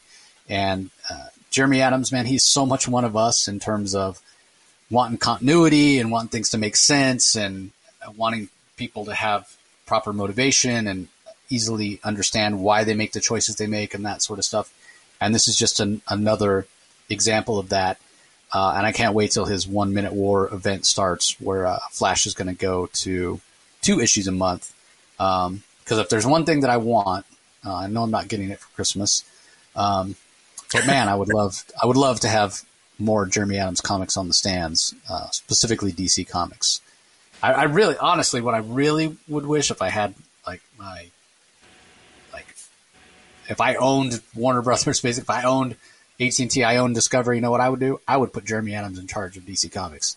I would make him. I would make him editor in chief. I don't know if he'd want the job, but uh, the ship would be righted in my opinion. Maybe better than Well- uh, anybody else. I, I don't know if I'd give him the Maybe- job, but I'd give him I'd give him more comic books to write. I tell you that much. Uh, yeah, I think I think him steering the ship would be fantastic. Not that you know Geoff Johns or Mark Waid might not do a good job as well, um, but the thing about Jeremy is like like, and I get it. Geoff Johns has done a lot of comics. He's ready to go do something else, film, TV, that kind of thing. I don't think Jeremy would want to do anything else other than just steer the, the ship of DC. You know, it'd be like one of us having the job. Um, so anyway, uh, I really enjoyed this issue. I'm loving Flash. I've said it before, but this is my all-time favorite Flash era of all time. Jeremy Adams on the Flash, in my mind, is surpasses everything, even Johns and Waid on the book, because he's he's building on what has come before, and bringing in guest stars and doing fun things like the wrestling issue, and he just gets it, man. When it comes to to DC Comics, Jeremy Adams just gets it. Maybe I'm just on my high from from having spent the last hour talking to him, but uh, yeah, it's this fantastic issue. What do you think? Yeah, I, I agree. And if you want, if you want an encapsulation of just how well uh, Jeremy Adams understands Wally West, there is there's a basically one full page where it has a lot of dialogue on it. In fact, this whole issue has a lot of dialogue on it. And normally, I'm not a big fan. I mean, nine times out of ten, if you give me an issue and you tell me it has a lot of dialogue, I more often than not, it's it's it's a less than stellar issue because it can be overwrought dialogue doesn't help. But it works in this issue here, and in particular, it works especially when in a speech, literally a speech or a, a kind of a rant that Wally West gives the Lord of Order, who has possessed uh, Gregory Mayor Gregory Wolfe, which is, explains his actions, and he does such a great job. And it's Wally West explaining explaining his past, and he sums up so well the last five years of the annoyances that we Wally West fans have had with the character that have finally been righted by Jeremy Adams, where he says, Wally says, This is what I know. I am the Flash. I am the unmoored. I have run through more worlds and dimensions than anyone in the universe. I've sat in a Mobius chair, done the bidding of Tempus Fuginaut. I've knitted universes back together, etc., etc. You can, and he, he can only create things by choice, not by, not through order. You can't impose order. If anybody can give advice to a Lord of Order, it is in fact Wally West, and his advice is better than any any advice that could have come from Batman or or any other super genius or intellectual in the DC universe. This was an appropriate story to tell to sort of put an, yet another icing, a nice capstone on Wally West returning in all his glory, and perfect timing too, right before the beginning of One Minute War, which I'm so looking forward to. I have I have read the first chapter of One Minute War, and um, I, I think it promises to be a very very interesting tale. And I I know that you just interviewed uh, Jeremy Adams uh, uh, earlier today. I'm looking forward to that interview and uh, to see if he gives any teases or see explain some of his process or what he what he has going into this. But uh, what a, what a great time to be a Flash fan. Yeah, I can't, I can't, I can't argue with that. Uh, what I will say is there's not a lot. We do talk about one minute war, not a lot of things given away. I'll, I'll put it that way. But just hearing Jeremy talk about Flash, um, and we talk about the Mobius chair, and we talk about Wally and, and all that. Yeah, it's definitely worth your time uh, if you're a DC fan, not just a Flash fan, but if you're a DC fan. Uh, all right, up next we have Nightwing Power Vacuum Part 3, written by Tom Taylor. Bruno Redondo is the artist. Uh, he also gets an assist by Geraldo Borges. Uh, Caio Felipe on inks, Adriano Lucas on colors, Wes Abbott on letters. Um, this was a really great issue. Uh, again, uh, very indicative. This issue is very indicative of what Taylor and Redondo have, have done all along with uh, with the Nightwing series. Some issues more successfully than others, and that's a balance of action and characterization. And granted, every issue can't be the perfect balance, and some issues of Nightwing have felt a little slower. Some have we haven't gotten as much plot progression, but gotten a lot more action. Um, this one's a pretty good balance of both. We get Tony Zucco showing back up, uh, appealing to his daughter, who we know uh, claims to be the sister of Nightwing, and by all accounts, she, uh, well, I should say half half sister of Dick. Grayson. By all accounts, that, that's actually true. Um, so seeing Zucco show up and try to take advantage of his relationship with his daughter and her kind of pushing back on that, uh, to to then going to this heretofore unseen location in Blüdhaven, this like lighthouse uh, that is that has a, a, vault underneath it that's called the Hold, which is sort of this apparently secret society that also call themselves the Hold. Um, that they seem to have some kind of mystical, magical powers, um, and basically this is kind of like the Blüdhaven equivalent of uh, Ignatz, right? Isn't that what it's called? The of Harry what? Potter, um, the bank in Harry Potter. Oh, where they they where everything is much bigger than uh, it appears on the outside, and there's right. all these vaults and this powerful gotcha. artifacts and uh, diamonds and gems, and even Nightwing has uh, a box, a safety deposit box there. And when he finds out, he's like, "Wait, what?" Because these guys tell him, "Yeah, box 538." They're like, "Wait, what?"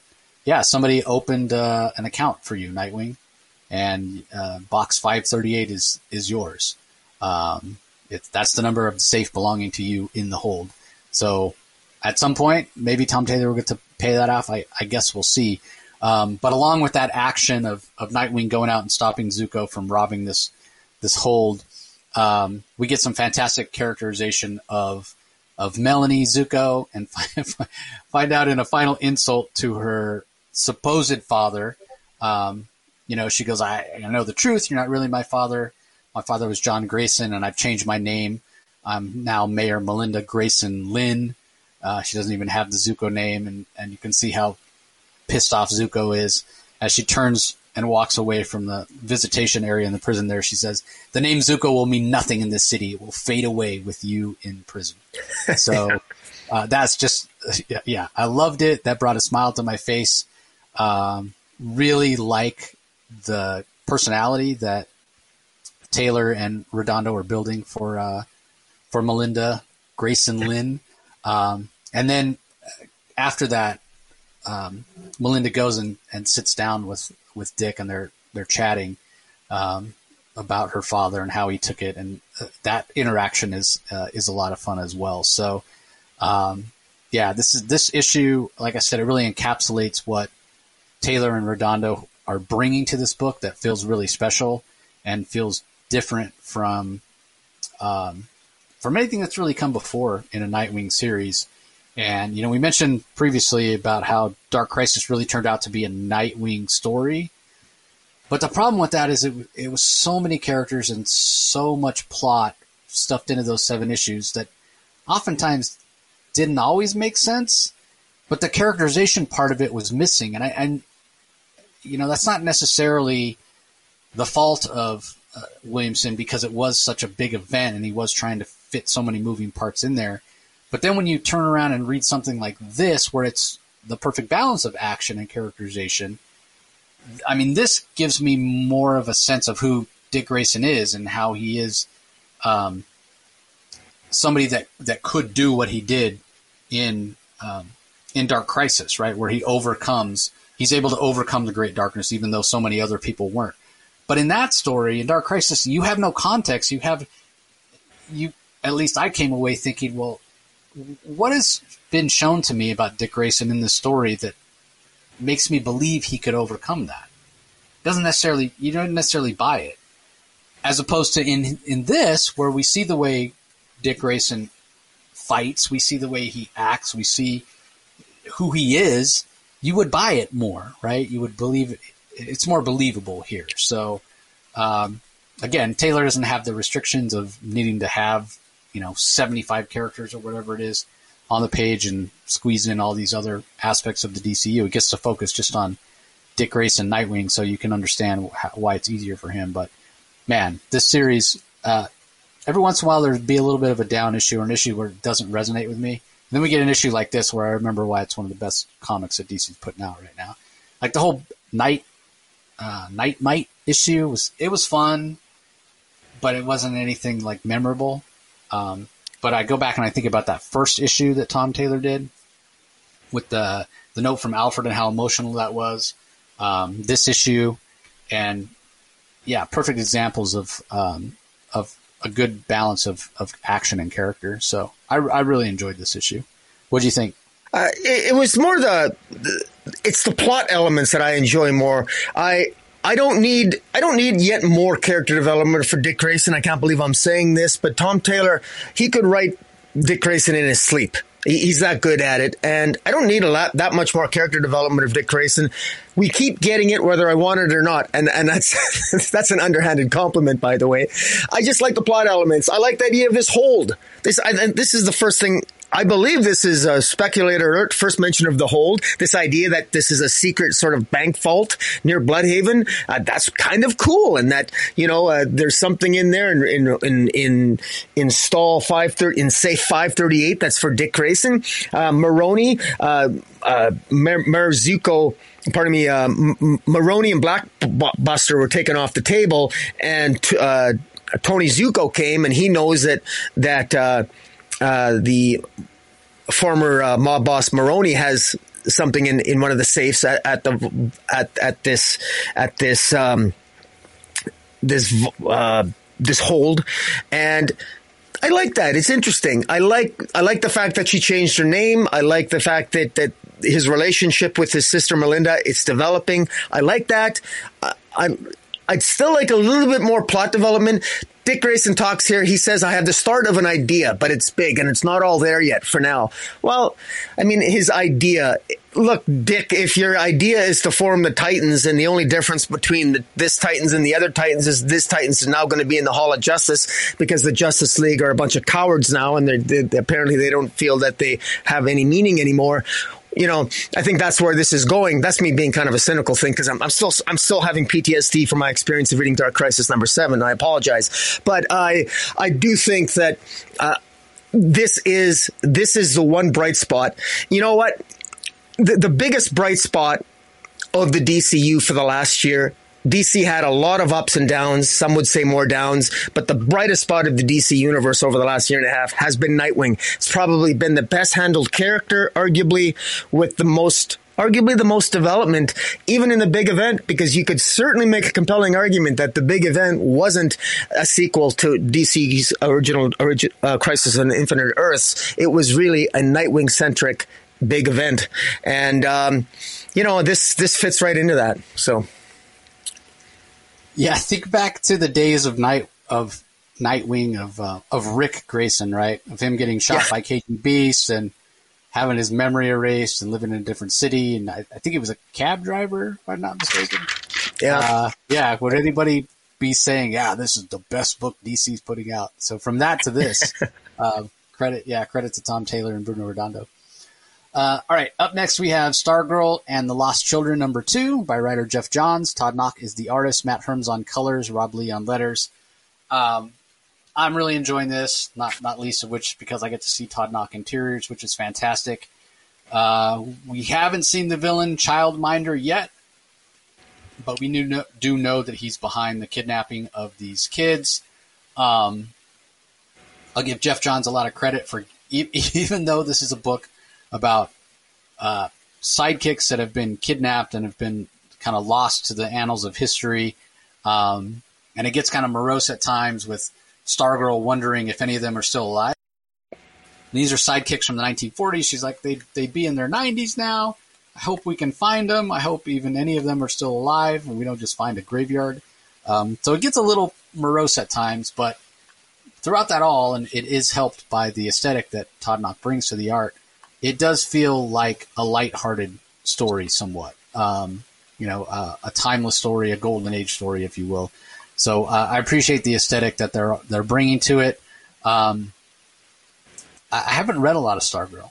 You know, I read the Stargirl um, Spring Break special that was done by the same creative team that kind of leads into this, but that came out like a year ago, over a year ago, uh, and it took a while for uh, everything to get lined up for this to come out. I don't know if you guys heard my interview with Todd Nauck that I did uh, a few days ago, but yes. uh, yeah, basically the the pandemic kind of delayed everything. But I'm glad this is coming out now. I am enjoying it.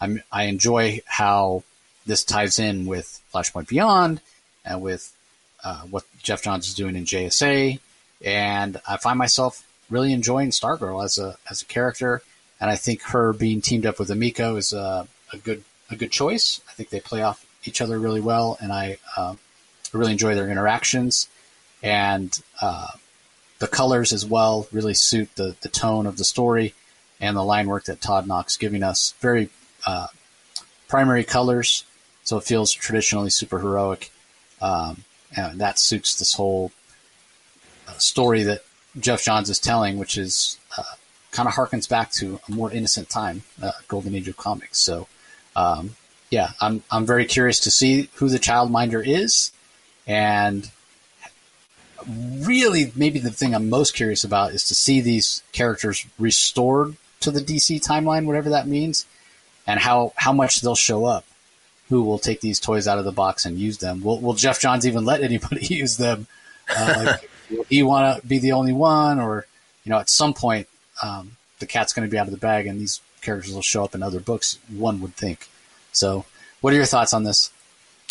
I the, the character work here by Geoff Johns, I think, really works. You know, this, in a sense, this is, it starts off as essentially what appears to be a hunt for lost children. But these children existed, these were sidekicks that existed in the 1940s. So as Stargirl rightly points out in her conversations with Emiko, uh, the Red Arrow in this issue, it's like, well, if we find them, unless, unless all these children are immortal, and what are the odds of that? I mean, they're going to be, they're probably all old and died by now because the 1940s, it's a lot of time has passed. So, you know, they're, they're on the hunt. They're looking for these lost sidekicks. We know from last issue that Daniel, this Daniel Dunbar character ended up, who's also looking for them, who's room that uh, Stargirl and and Emiko end up in, they find out they find out they see all the research that he's done, and uh, in in in their further uh, investigations, they end up in the Arrow Cave. And I want to give Todd Nauck uh, Todd Nauck a, a, huge compliment. His detail that he puts into the Arrow Cave here is just extraordinary. I absolutely love it. It's just it, it actually it gives the Batcave a pretty good run for its money. It's very well done. I quite like it.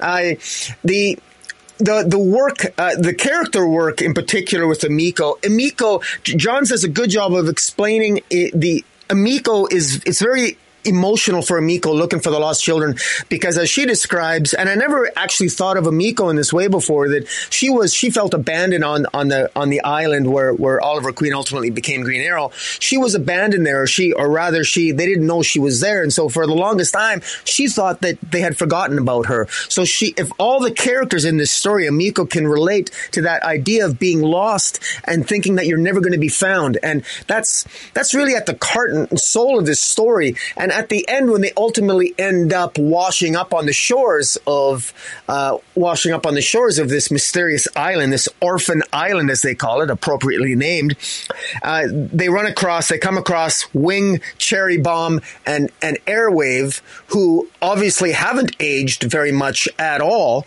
and they discover that the sand on the island is is is made of the same sub- substance as the Miraclo pills that we know from comic book lore. Miraclo is a is, Miraclo pills were the pills that Hourman takes to give him enhanced strength and superhuman abilities. And so that's interesting, and it might explain the the the tendency for the children, for all these lost children who are in fact been kidnapped by this child minder who we don't know who it is uh, that explains why they haven't aged. But i thought this was very well done.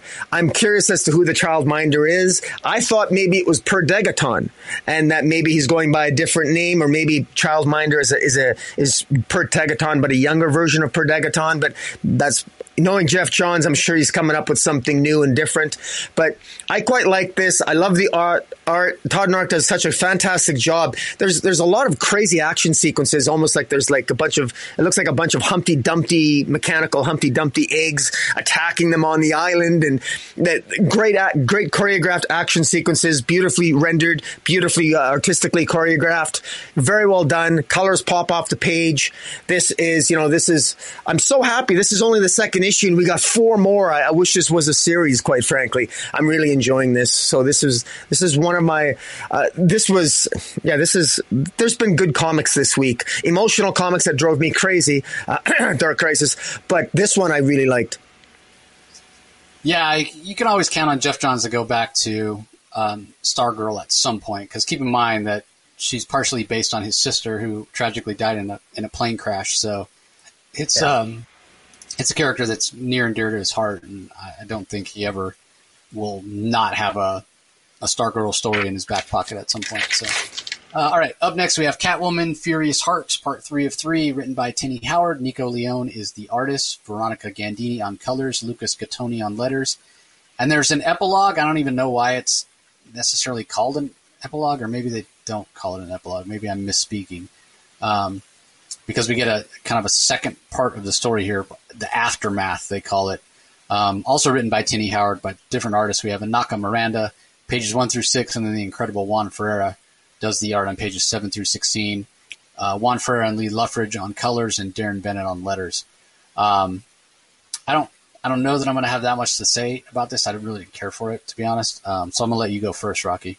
Give us your thoughts. Oh well, this is uh, you know, I was wondering because this was Catwoman 50 we never really got a lot of advertisement. I never heard DC really promoting this. And because we're coming up on Catwoman number 50, and, you know, there's usually a propensity for uh, DC and Marvel that if you're coming up on a milestone number like that, I was expecting, is this going to be an oversized issue? Is this going to be something special, et cetera, et cetera? Well, I never, frankly, paid much attention to the solicits. So maybe it was, it probably was in the solicits, but I never I don't, if I read them, I don't remember them. Something significant actually does happen in this issue. Very significant, actually. It's a, it's a end of a, it's part three of three of a storyline called Furious Hearts. And we've known that Selina has been uh, developing feelings for this uh, new character, Valmont. And he's, he's somewhat of a mysterious character, but he seemed to be somewhat of an anti-hero. He, we know he's killed before, but we, we got the sense that maybe his, his morality, his sense of what's good, right and wrong has been impacted by his by his relationship with Selina, which has been intimate, and he's and Selina herself is, you know, again she's I. I I don't know. I mean, Batman here, Batman ends up showing up, and last issue, Punchline has been trying to take over and try to establishing Punchline is trying to establish a place in Gotham, and she's tried to take. Punchline has tried to take over a warehouse that was owned by Eiko Hasigawa, who uh, uh, who's a mobster and a former lover of Selina. And Punchline, it, eh, of course, ended up uh, last issue stabbing Eiko, and Batman warned Punchline, who managed to escape, saying, "Look, when Selina finds out that you stabbed Eiko, you're gonna you, you want to you, you better watch yourself." Well, Batman tells Selina here, and this is where the characterization gets a little wonky here, and and I'm going to do a little bit of a mi- minor rant here. This is this is not Frank Miller's Batman. Now, Frank Miller's Batman hasn't been with us for a while here, but I, I, keep thinking of that because this is a Batman that is ridiculously, I think, respectful of Selina. Like, Batman, I know you've slept with the woman and I know you love her, but, you know, still maintain your own sense of agency here. He's still the, the faith that he puts in Catwoman, saying, "Yes, I know. I'm, I promised. I'm just going to tell you. Punchline did this, but but don't worry. I'll stay out of your way." I mean, he the way that he pussyfoots around Selina here is kind of pathetic. I think, and it, it's not in keeping with Batman's character. Uh, it, it just doesn't work for me. It's one thing to respect Selina. It's quite another to give her that much leeway, where he literally Selina's actions here where she ultimately ends up saving Batman's life by ultimately protecting Batman by having what she believes it's necessary to actually kill Valmont, who goes in to kill Batman. Batman, uh, in an altercation has to is holding on a is holding on a, a, piece of of ceiling that falls on it's about to fall on Selina. Batman jumps in, saves Selina, but unfortunately he has to um, uh, he he can't let go of what he's holding, otherwise it'll crush Selina. And seeing an opening, Valmont takes the opportunity to try to kill Batman. But before he can do that, Selina sees what Valmont's going to do, and she ends up. Uh, essentially slicing the stomach of Valmont and killing him. And then she turns herself into the police. Now, what's interesting about this is that Batman from the beginning doesn't trust Valmont. Batman accuses Valmont of essentially being with the League of Assassins because he used to work for the League of Assassins. Batman thinks that, that Valmont is a plant, that he's sort of a hidden operative. That's what Batman suspects. And it's never really revealed what motivation, what was Valmont's agenda? Why was Valmont there? Why was Valmont getting so close to Selina? And if, if, was he, was, was he just using Selina to get in close to ultimately kill Batman at some point, and why? And was he? Why would why would Valmont? go to all that trouble just to try to kill Batman? And what was Valmont's motivation after all? If he, if Valmont is was working for the League of Assassins, the League of Assassins is c- controlled by Talia. Talia doesn't like Catwoman. Talia hates Selina. Why? Because Selina's sleeping with Bruce Wayne, Batman. That's why.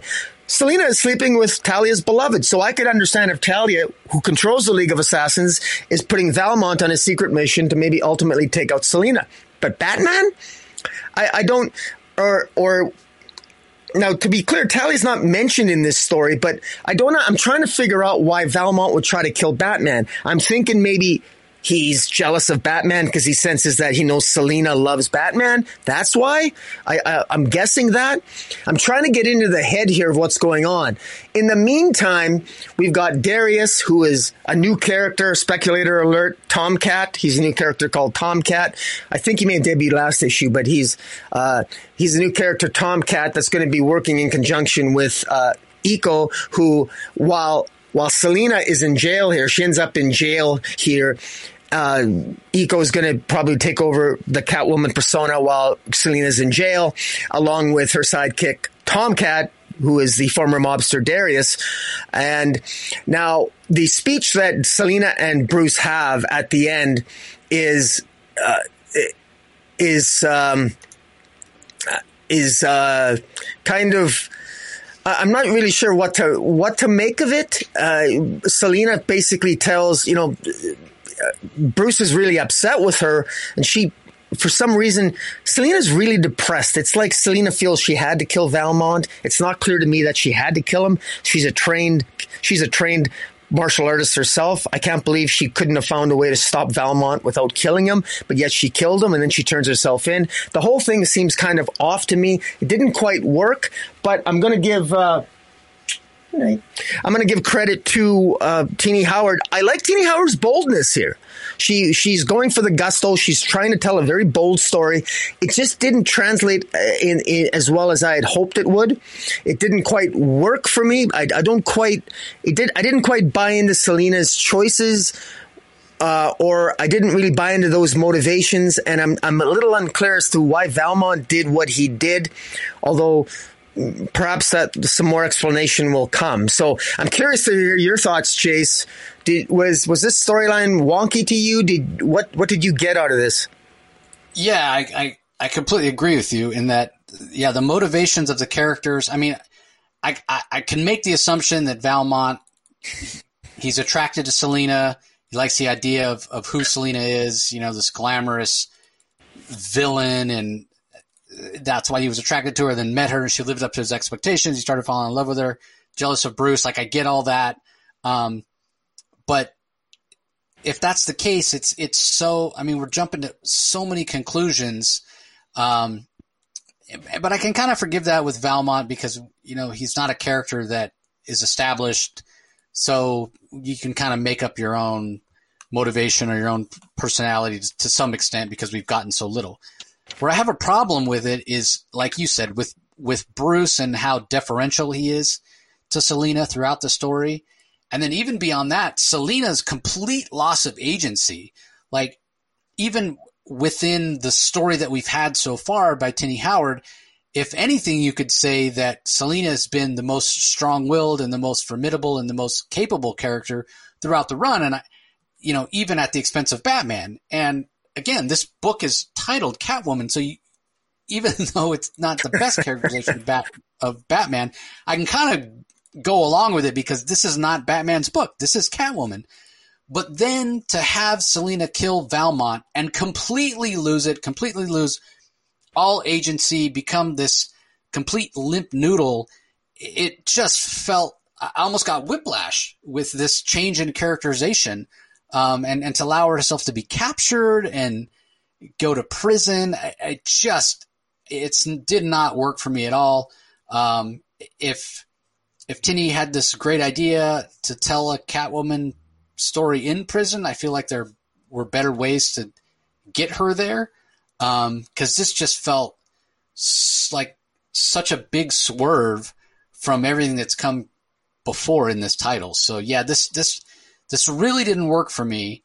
Um, but I do agree with you that you have to give uh, Tini Howard a lot of credit for for being bold in her her uh, her story choices.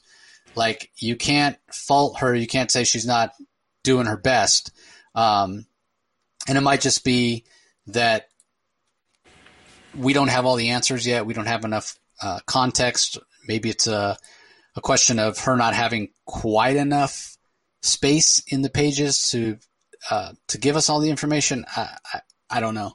Well, we do um, know that we do know that next issue, uh, it, the issue ends they teasing that there's a new alley cat in town. So I think she she's using the opportunity with Selina in jail to tell the story of Eiko as Catwoman, uh, Hasigawa as Catwoman, and and her the sidekick of Darius as Tomcat. I, I'm guessing that's what she's going to be doing for the next story arc. But, yeah, I, I don't disagree with you, but you know I'm not the biggest Catwoman fan in the world, but I'm even less of a fan of a Catwoman that's not Selina Kyle. Yeah, so, fair enough. Guess, yeah, I guess we'll I guess we'll have to wait and see how it all plays out. Uh, okay, last individual book we're going to talk about today: Titans United Blood Pact, issue number four, from writer Cavan Scott, Lucas Meyer on art, Tony Avina on colors. The art is fantastic. The colors are fantastic. We get this reality's version of uh, of Connor Kent in this issue. Uh, we get a lot more of uh, Starfire, of Kory um, with her kind of kind of a little bit sad sack, kind of a little woe is me, what was I doing?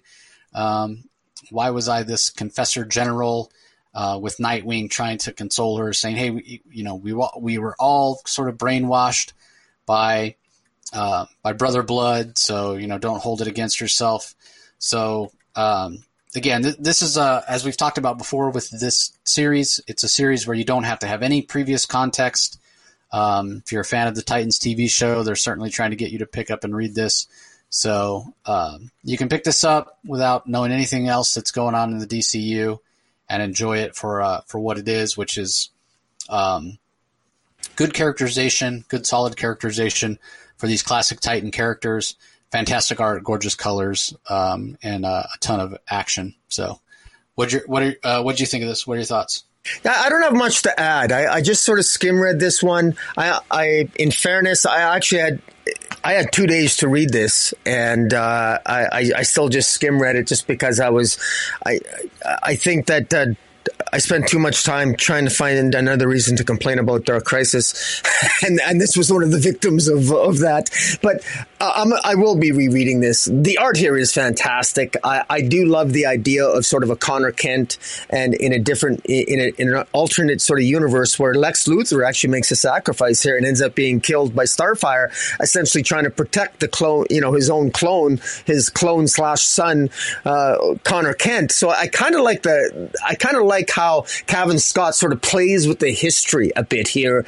And, you know, it's almost like a what if story which in you know in, in a different way. And I've I always like the Marvel what if stories. It's like what if something was slightly different, and and how the, the power of of of, uh, of, of Baron Blood, and in, this case the Church of Raven, and the impact that that has, and how Starfire was under the influence of the Church of Raven, and she's overcome that, and now they have to they're in this alternate universe, and they got to they got to this alternate timeline, and they got to figure out how to how to correct it. So it's intriguing. It's got fantastic art. Some of the some of the best art. And as a matter of fact, who is the artist? Meyer. Yeah.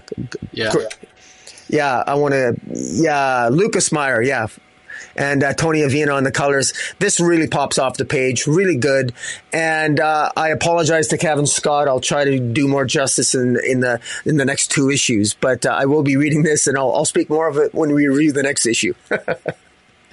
yeah, th- that idea of Connor Kent as a clone of Lex Luthor and um, and Clark Kent is is not new, but the fact that Connor calls Luthor dad here that, that is yeah. yeah it's a different it's a different take. And uh yeah certainly certainly interesting. So uh, there are a couple of other single issues that we didn't chat about. Uh, as I mentioned Scooby Doo Where Are You? Number 119 is out today.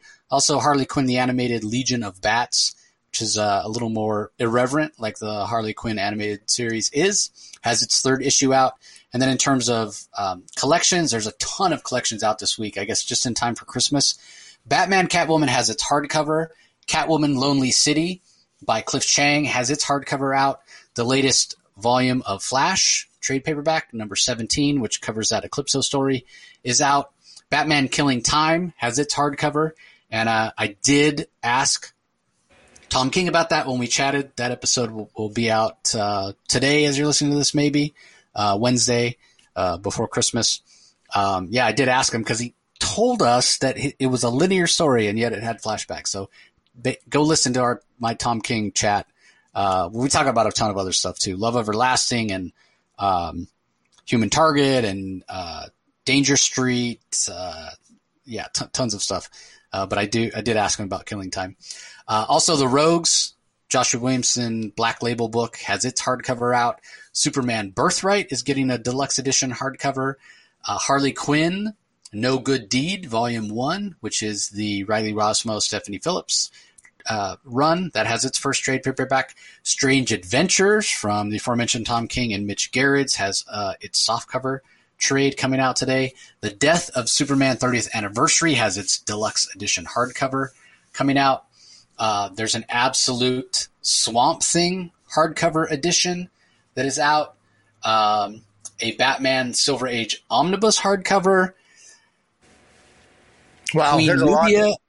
yeah, Nubia, Queen of the Amazons hardcover is out as well. So tons of hardcovers. You're looking for some gifts, hit up your local comic shop.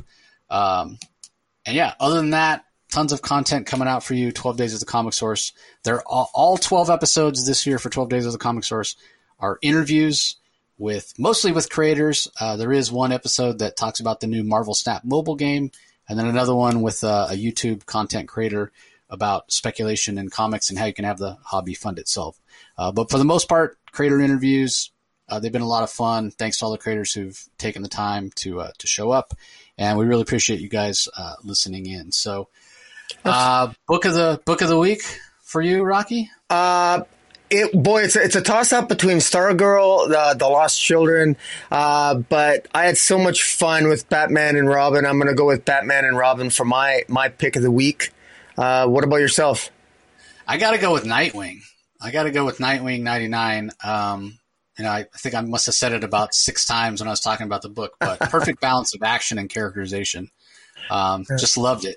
And I'm not even talking about Dick Grayson characterization. The, the, the moments with uh, Melinda Grayson Lynn, formerly Melinda Zucco, and her father, or you know, supposed father, her her namesake, um, Tony Zucco. Those were just fantastic. Like it was, it was great to see the uh, those moments with her telling him about changing her name. So, uh, kudos to Tom King for, or Tom Taylor rather, for the writing, and for Bruno Redondo for giving us the uh, the character acting uh, in those scenes as well. So, Absolutely. Well, that's good. Well, I I. Uh, I've got a number of things coming out probably later in the week. I know that I'm going to be working on my, my top, probably my top 20 comics of the year and my uh, top I'm not sure if I'm going to do a top 10 worst comics of the year. I'm going to try to stay positive to end the, end the year. I'm still working on different uh, things that I might be working on. I might do, I might do a, a, full rant on, on Dark Crisis as a whole. And I continue to do my indie comics review. I did it with another individual, Jason from the Get Fresh crew, Weird Science. Uh, Jim was indisposed this past week. And yeah, so I'll probably touch base with you if you find some extra time. Maybe we'll end up having a Christmas gathering or live stream of some kind too. So, uh, um, yeah, because next week it's going to be after Christmas. So, uh, Jace, if I, I, wish you a Merry Christmas, and uh, if I don't see you during the week, and everyone listening. Yeah, happy holidays, everybody. Merry Christmas, whatever you celebrate. Hope it's a joyous time.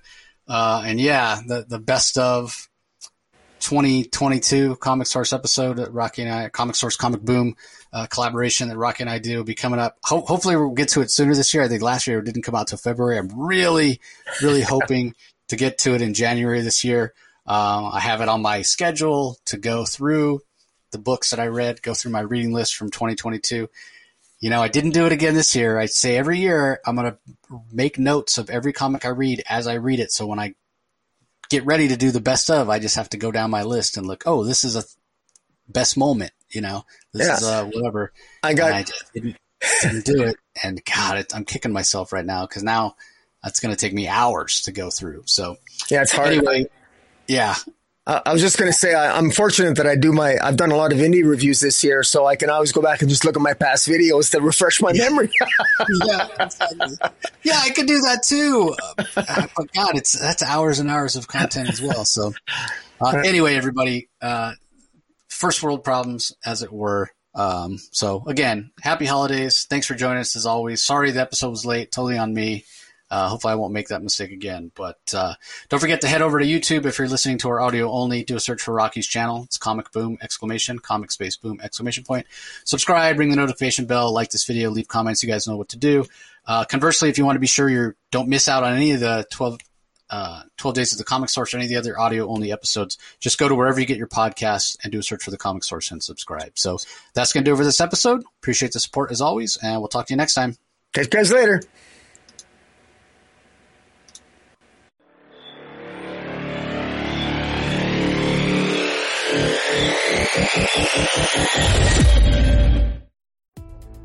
You can find the Comic Source podcast on Spotify, Apple Podcast, Stitcher, Google Play, or whichever podcasting app you prefer.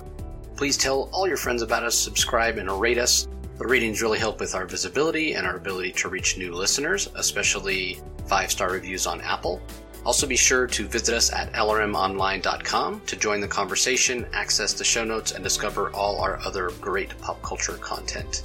If you want to email us, the email address is thecomicsourceblog at gmail.com or you can follow us on Twitter, twitter.com forward slash the comic source. Do a search for the comic source on Facebook and Instagram to follow us on those social platforms. All three spots are great places to find out when we release new episodes as well as follow all our convention coverage. So, once again, we want to thank everyone for listening, and we'll talk to you next time.